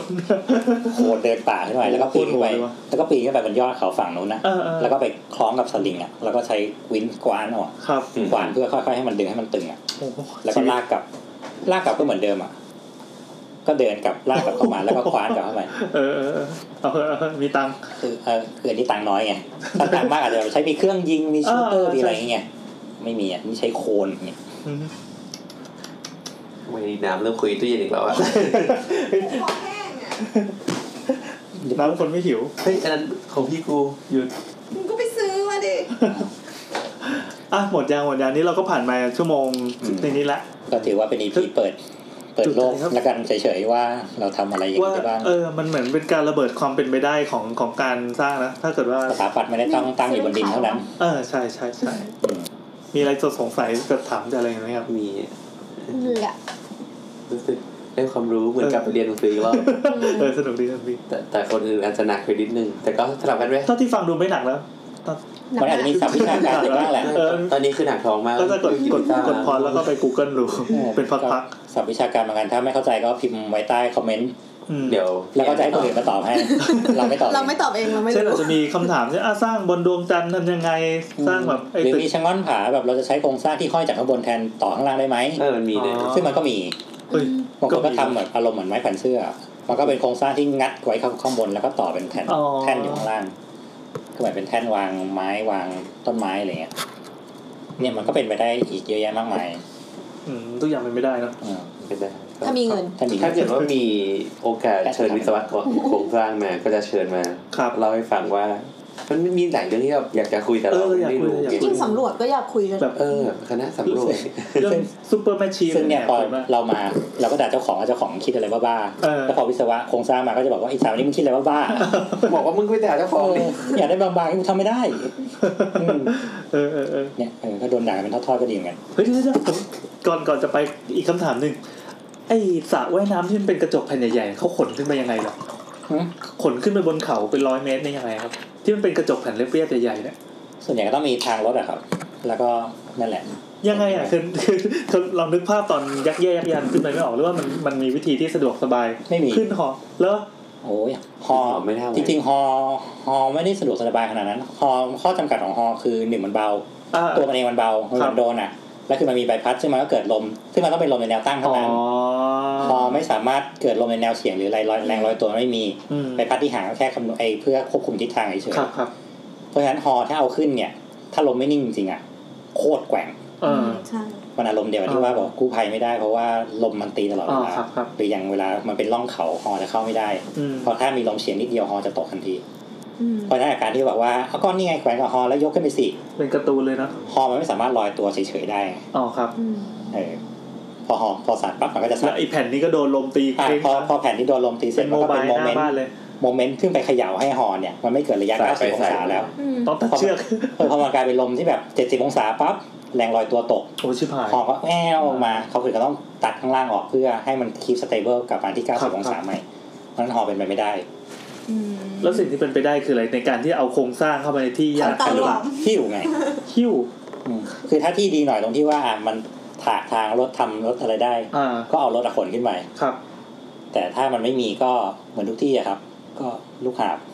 สุดท้ายก็คือแรงมนุษย์นี่แหละ ใช่เหล็กเส้นก็เอาไปคนละมัดคนละมัดคนละมัดก็หิ้วปีนภูเขาขึ้นไปปับปับปับ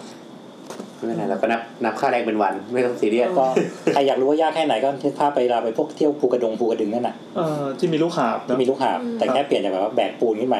แบกหินขึ้นไป โอ้โหร้าย แบกกระจกเป็นแผ่นขึ้นไปคือมันไม่ใช่แผ่นใหญ่แบบสามเมตรหรอก มันเป็นไปไม่ได้ไงแต่ถ้าเป็นแผ่นหนึ่งเมตรหนึ่งเมตรที่สุดท้ายก็ต้องซีลด้วยตัวหนีบ อ๋อ ห โอ รือ เค ซีลด้วยซิลิโคนหรือซีลด้วยอะไรเงี้ย เพราะว่าอย่าง ใช้กาวพิษ ถ้าไปตรงนั้นมันก็ยังมีแรงแบบเขาเรียกแรงลมที่มันอัดเข้า ใช่มันต้ เข้ากองระจกมันก็ อ่าเพราะว่า บนใหญ่ทั้งหมดก็ไม่ อืม ไม่ไหวอะ ไม่ไหว ใช่ อืม มันต้องซอยมันต้องเออเพราะเพราะอย่างเนี้ยมันเพราะเมื่อกี้ที่คุยว่ามันมีแรงดันน้ำออกใช่ไหม อืม ด้วยความสูงอะครับ ตามปกติแล้วเนี่ยความสูงอาคารเนี่ยยิ่งสูงลมแรงลมจะยิ่งแรง อ่า นี่ภาพคนอยู่คอนโดห้องสูงๆเนี่ย อืม กระจกมันจะสั่นแบบกึกกึกกึกกึกกึก เนี่ยเลยชั้นยี่สาม อ่า อีพีอะไรนะที่เรามาอ่านกันนะเรื่องโครงข่ายเมืองนี่นะลมตีคือคือเนี่ยรู้เนี่ย ซึ่งสมมติว่าดีเทลบ้านทั่วไป สมมติว่าเขาระบุกระจกหน้าต่างอยู่ที่ความหนา5มิล หกมิลห้ามิล หกมิลห้ามิลกลายเป็นว่าพอขึ้นคอนโดชั้นสิบกว่าขึ้นมา ต้อง ต้องเป็นหกมิลชั้นยี่สิบเป็นเจ็ดมิล อ๋อต้องเป็นส ชั้น เปค สามสิบเป็นแปดมิล ครับ เพื่ออะไรเพื่อที่ว่าพอแรงลมอัดมากระจกจะได้ไม่แตก อืม ที่จริงเคยไปไปเวิร์กช็อปกับสถาปนิกคนหนึ่ง ตอนนี้เขากำลังเหมือนพยายามจะทำอาคารสูงสักสามสิบสองชั้นหรือสี่สิบชั้นอะที่กระจกทุกชั้นเนี่ย จะไม่มีแรงลมตีอะหมายถึงว่าจะไม่มีเสียง เสียงเงียบ มีเสียงกิ๊กกิ๊กกิ๊กกิ๊ก เอ กิ๊อกกิ๊ก จะไม่มีเลย แต่ว่า ทำไม เขากำลังทำอยู่ ทำไง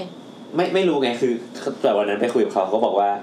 มีโปรเจกต์น่าจะอยู่ที่ยะลาหรือนาราธิวาสนี่แหละ อัดซิลิโคนเข้าไป แต่แต่มันเป็นจบแบบเหมือนว่าเขาพยายามจะทำให้ มันอาจจะต้องมีอิสูเลตตรงกลาง เปิด มีแก็บ เปิดได้ทุกชั้นด้วย หน้าต่างอะเปิดเปิด โอ้โห เปิดออกไปได้ทุกชั้น เอ เฮ้ อย แล้วก็ไม่มีแรง ต่สูงเนี่ยมันแบบ ไม่มีแรงลมแบบที่แบบทำให้กระจกมันสั่นอะไรอย่างเงี้ย ซึ่งหนึ่งกระจกก็ต้องหนาสองคือเฟรมอลูมิเนียมอาจจะต้องแบบความหนาสองมิล เหมือน สี่มิล เหมือนได้ยินว่าเขาต้องสตัดดี้แบบกระจกเป็นพันแผ่นเลยอะ อืม หน้าต่างเป็นพันพันชุดเลยอะเพื่อจะศึกษาว่าลมเท่าเนี้ยน่าจะขนาดไหนใช่ไหม เฮ้ยทำไมเขาดูยิ่งใหญ่จังวะ ก็ เขามาคบกับมึงทำไมเนี่ย ไม่ไม่ไม่กูเสียเงินไปเวิร์กช็อปกับเขา อ๋อ อ๋อ เขาไม่ได้รู้จัก อืม ไปเรียนแล้วเฉย เขาไม่ได้เลือกที่จะคบมัน กูไปขอลายเซ็นเขามาแล้ว ต้องเปย์เท่านั้น ถึงได้ได้สัมผัส ๆเนี่ยเพราะฉะนั้นก็ตึกพวกตึกกระจกใหญ่ๆที่จัดดังเมืองนอกอย่างเงี้ยครับที่แบบว่าเป็นตึกกระจกขึ้นมาอย่างเบอร์อาหรับหรืออะไรที่แบบว่าห้องสูงๆเนี้ย อ่า บอกได้เลยว่าคือมองออกไปข้างนอกเนี่ย มันจะแบบว่ามันจะต้องมีความเบี้ยวนิดหน่อยเกิดขึ้น เพราะว่ามันจะต้องมีความหนากระจกเพื่ออัดแรงลม เหมือนอยู่ในอะคาเรียมอีก เออเหมือนกับอารมณ์เหมันเอาคอเลียมอีกหนึ่งรอบ อื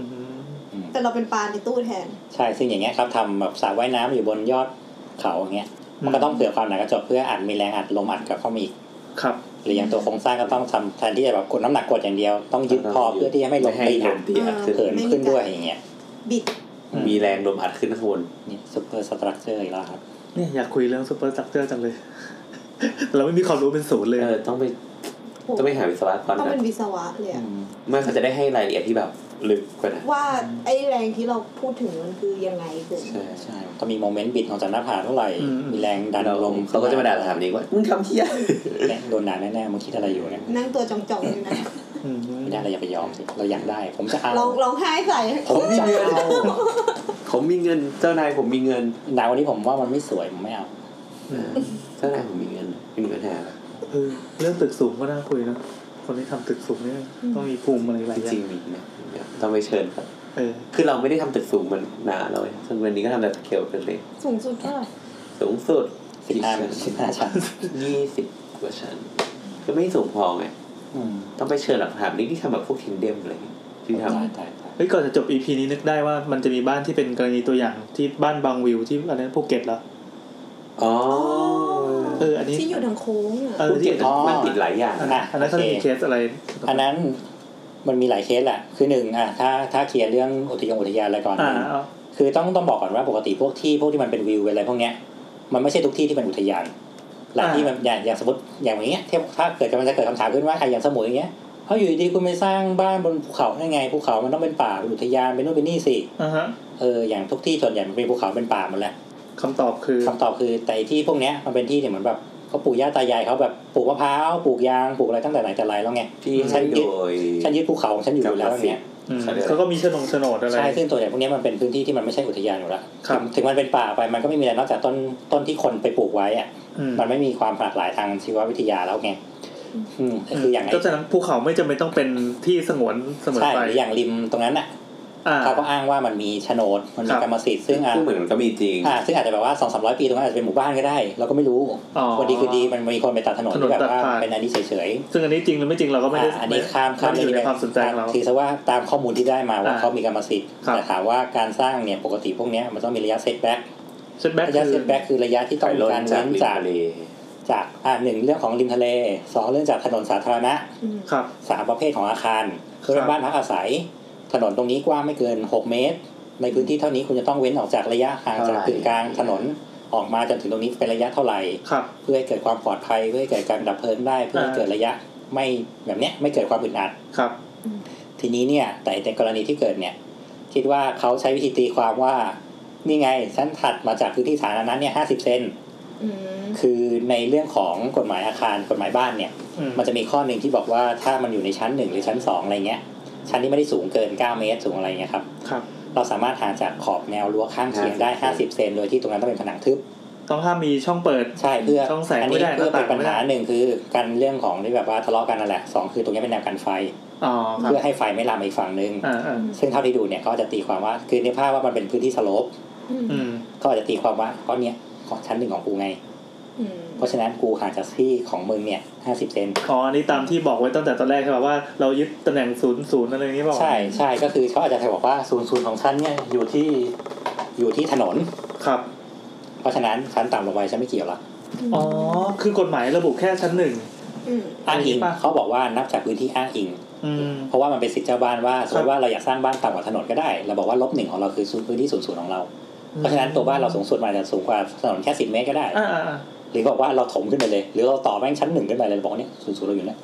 อืมอ่า ถมดินขึ้นไปเลยสูงมันสิบยี่สิบเมตรเนี่ยก็บอก ก็ถือ ศูนย์ศูนย์ ถือว่าข้อนี้เอาตัวรอดได้ ได้มีปัญญาถมถมไปเลยถมไปยี่สิบเมตรก็ถมไปเลย แล้วเราสร้างแบบสิบเมตรต่อขึ้นไปเป็นสามสิบเมตรก็ได้ โอ้โหอ่าตามส นี่ บาย คือช่องโหว่ของกฎหมาย ครับครับ ซึ่งคนบ้าที่ไหนมันก็แต่ถามว่าเขาผิดกฎหมายไหมเขาไม่ผิดกฎหมาย อืม แต่มันผิดเซนส์ของคนทั่วไปกับ เข้าใจ สธรณะ นะ ไง เออ เออซึ่งก็เลยมีความรู้สึกว่าเนี่ย มันเป็นเรื่องของการใช้ข้องว่างของกฎหมายพวกเนี้ยในการลักไก่ ครับ อืม เออซึ่งมันจะต้องแต่จริงๆมันต้องไปดูพื้นที่ของกฎหมายในแต่ละท้องถิ่นอีกว่าตรงเนี้ยมันมีกฎหมายพิเศษอะไรอีกเช่น ตรงนี้ เป็นจุดที่ว่าจะต้องเว้นออกไปจากถนนอีก5เมตร อ๋อ เป็น สม ต้ ม น ติว่าอืมมีเขต อ่า ก็คือเอ่อเขาเรียกว่าอะไรกฎหมายกฎหมายเฉพาะของท้องถิ่นนั่นนะเขาเรียก ใช่คือเวลาเวลากฎหมายอาคารพวกเนี้ยครับมันจะมีกฎหมายผังตัวใหญ่เลยที่เขาใช้กันทั่วประเทศ อ่า อันนี้เป็นแบ ซึ่ง บ พวก ว่า เนี้ยมันจะต้องมีข้อกำหนดตรงที่ว่า จะต้องเอาข้อกำหนดเล็กสุด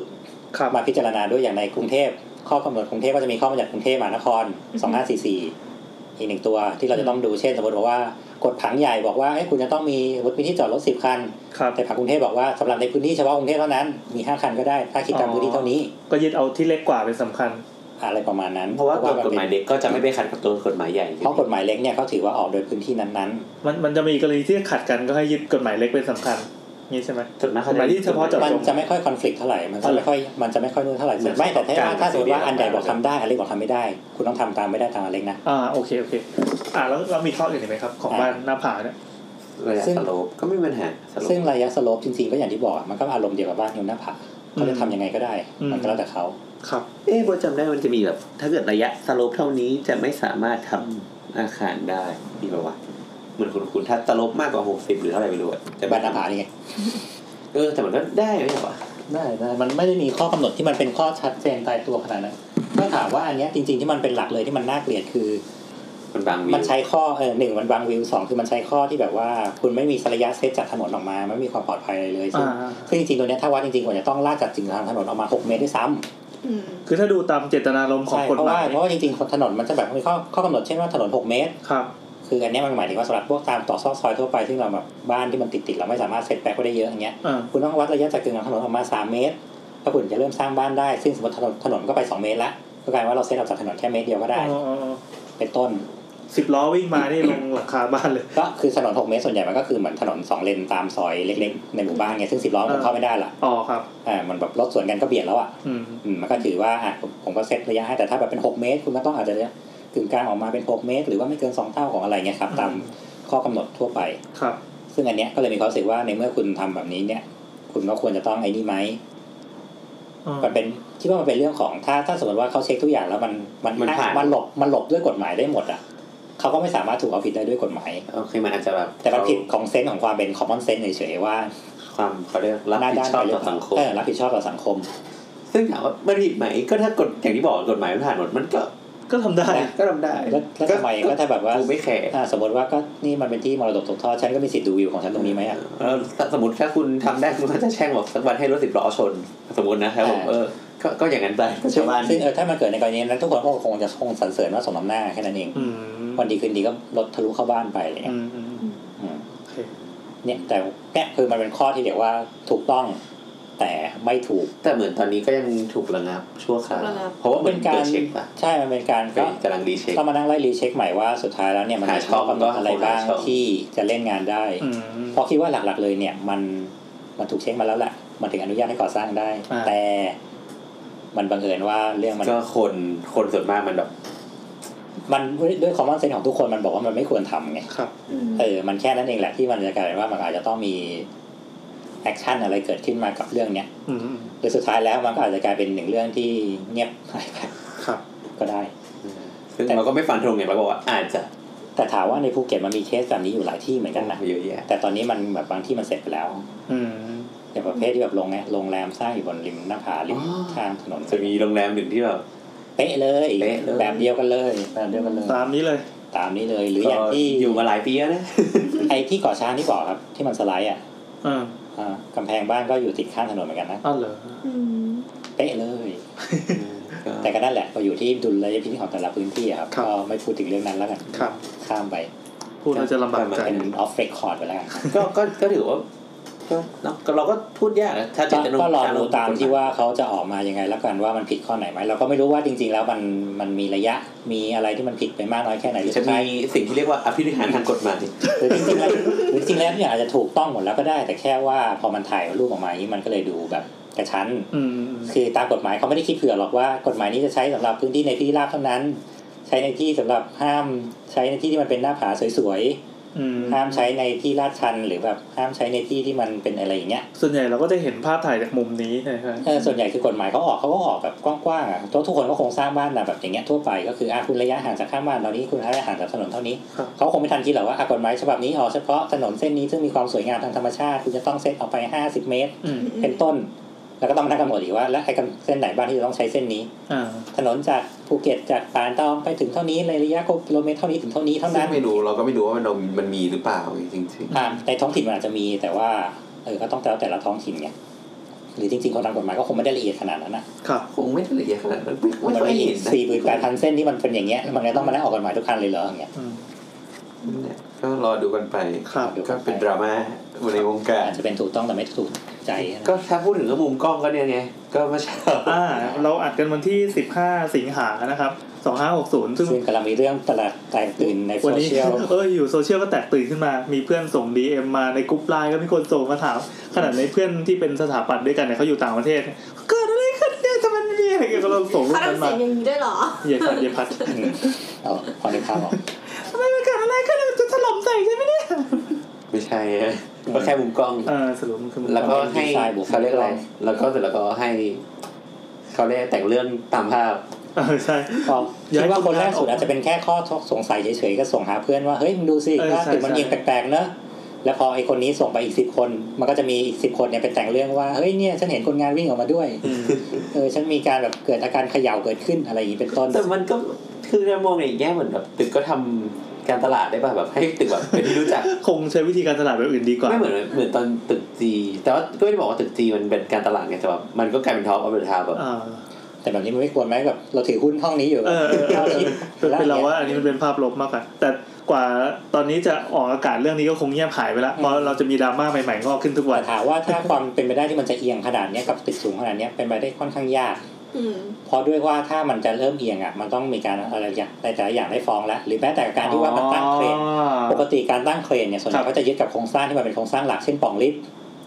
อ่าอ่าอ่า อ่าซึ่งส่วนใหญ่ปกติการทำตึกสูงเนี่ยเขาก็จะใส่ใส่เครนเนี่ยยึดเข้ากับปล่องลิฟต์เพราะปล่องลิฟต์มันเป็นผนังรับน้ำหนักโดยตรง ที่แข็ง การหล่อโครงสร้าง ก็คือเป็น ที่สุด แกนของอาคารเล อ่าย มันเป็นการของอาคารเพราะฉะนั้นก็จะประหยัดค่าโครงสร้างไม่ให้เครนพวกนี้มันบิดโดยการที่ว่าฉันก็ยึดกับโครงสร้างของปล่องลิฟต์เนี่ยแหละ ครับ ถ้าเอียงปั๊บเครนต้องฟ้องละ อืม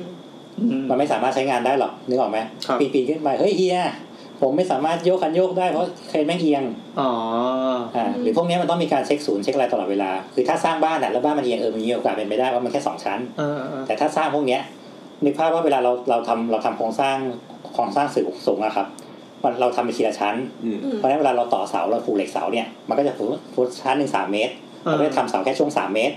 แล้วเราก็จะเป็นช่วงของแนวพื้นรับน้ำหนักหรืออะไรก็ว่าไป ครับ แล้วเราก็ต้องมาต่อเสา ค่ ขึ้ ย นอี ต่อก ไปเรื่อย ซึ่งถามว่าไอเสาข้างล่างเสาข้างบนมันตรงกันได้ไง ถ้าเราไม่ยิงระดับก่อน อืม นึกออกไหมเราตั้งเสาขึ้นมาเสาข้างบนมาตรงกันไหมวะ อ่าอ่า เออเหล็กมันต้องเชื่อมกันเพราะฉะนั้น ครับก็เกิดการที่ว่าถ้ามันเอียงเกิดขึ้นเนี่ย มันต้องเอียงสะสมแล้วล่ะ อ๋อบ นกับล่างทิ้งดิ่งลงมากลายเป็นแบบเอ้ยหายไป 20 เซน ครับ อืม ซึ่งมันเป็นไปไม่ได้ เออ เหล็กพวก กลายว่าข้างช่างข้างล่างช่างข้างบนบอกกันว่าเฮ้ยเนี่ยเนี่ยเสียบแล้วเหลือมันเท่านี้เนี่ย อืมอืม มันต้องฟ้องแล้วครับ มันต้องฟ้องในชั้นที่แบบ5ชั้น10 20 แล้วล่ะ อืม หรือถ้า เขาก็ต้องยิงระดัแล้ว บ อย่างที่บอกว่าคือถ้าเกิดจะแบบว่าตินสไลด์ไหมซุดไหมเหมือนที่คุยเมื่อกี้ ครับ ยิ่งตึกสูงเท่าไหร่เราต้องฝังเข็มยึดเท่านั้น อ๋อ และเข็มพวกนี้เป็นเข็มหล่อเจาะเข้าไปขนาดประมาณอาจจะแบบหนึ่งเมตรคูณหนึ่งเมตรนี่คือเสาเข็มหนึ่ง ก็ ต้น คือใส่พีแอนลงไปหนึ่งคน โอ้โหหนึ่งเมตรเลยเหรอ ใช่แล้วกลารว่าในเสาหนึ่งต้น มัน อา จะ จจะต้องฝังเข็มพวกเนี้ยห้าต้น อืม โห เออ โห ซึ่งเหมือนกันว่าแล้วฐานล่างนี่คืออาจจะใหญ่เท่ากับบ้านคนหนึ่งคน โอ้โห เป็นต้น อืมเหมือนผู้หญิงที่ขายใหญ่มากๆนะ ใช่ มันก็จะกลายเป็นว่า เจ็บปวดอ่ะ มันอาจจะกลายว่าไอ้เรื่องความวิบัติอะไรเงี้ยมันไม่น่าเกิดขึ้นละ อ่ มันยากละ อ่า เออ ส่วนมากส่วนสูงจะเป็นวิบัติทั้งตึกอะ อืม ก็นั่นแหละครับ ก็ EP นี้ก็จบแล้ว จบแล้วครับ จบจบยัง จุ ไงาย ใจมากจุ ตอน ใจ พี่โอ มาก จะรับโทรศัพท์พอดี เออโอเคครับ โอเคครับ แล้วทั้งหมดนี้ก็ขอบคุณพี่โอนะครับ เป็นสถานศึกษางมงายที่วันนี้ทำให้เรารู้ว่า เขาไม่ได้งมงายอย่าง เดียวเขายังชอบระเบิดอีก ด้วย เขามีพ่อเป็นบอมเบอร์แมน นะครับเอาทำหน้าปกเป็นบอมเบอร์แมนมา เออก็ EP นี้ก็ขอบคุณมากน้ำก็โดดงานมา ๆนางก็โดดงานละนี่ โดดงาน พอดีเลยยัง เลิกงานแล้ว โดดงานละ หกโมงเย็นนี่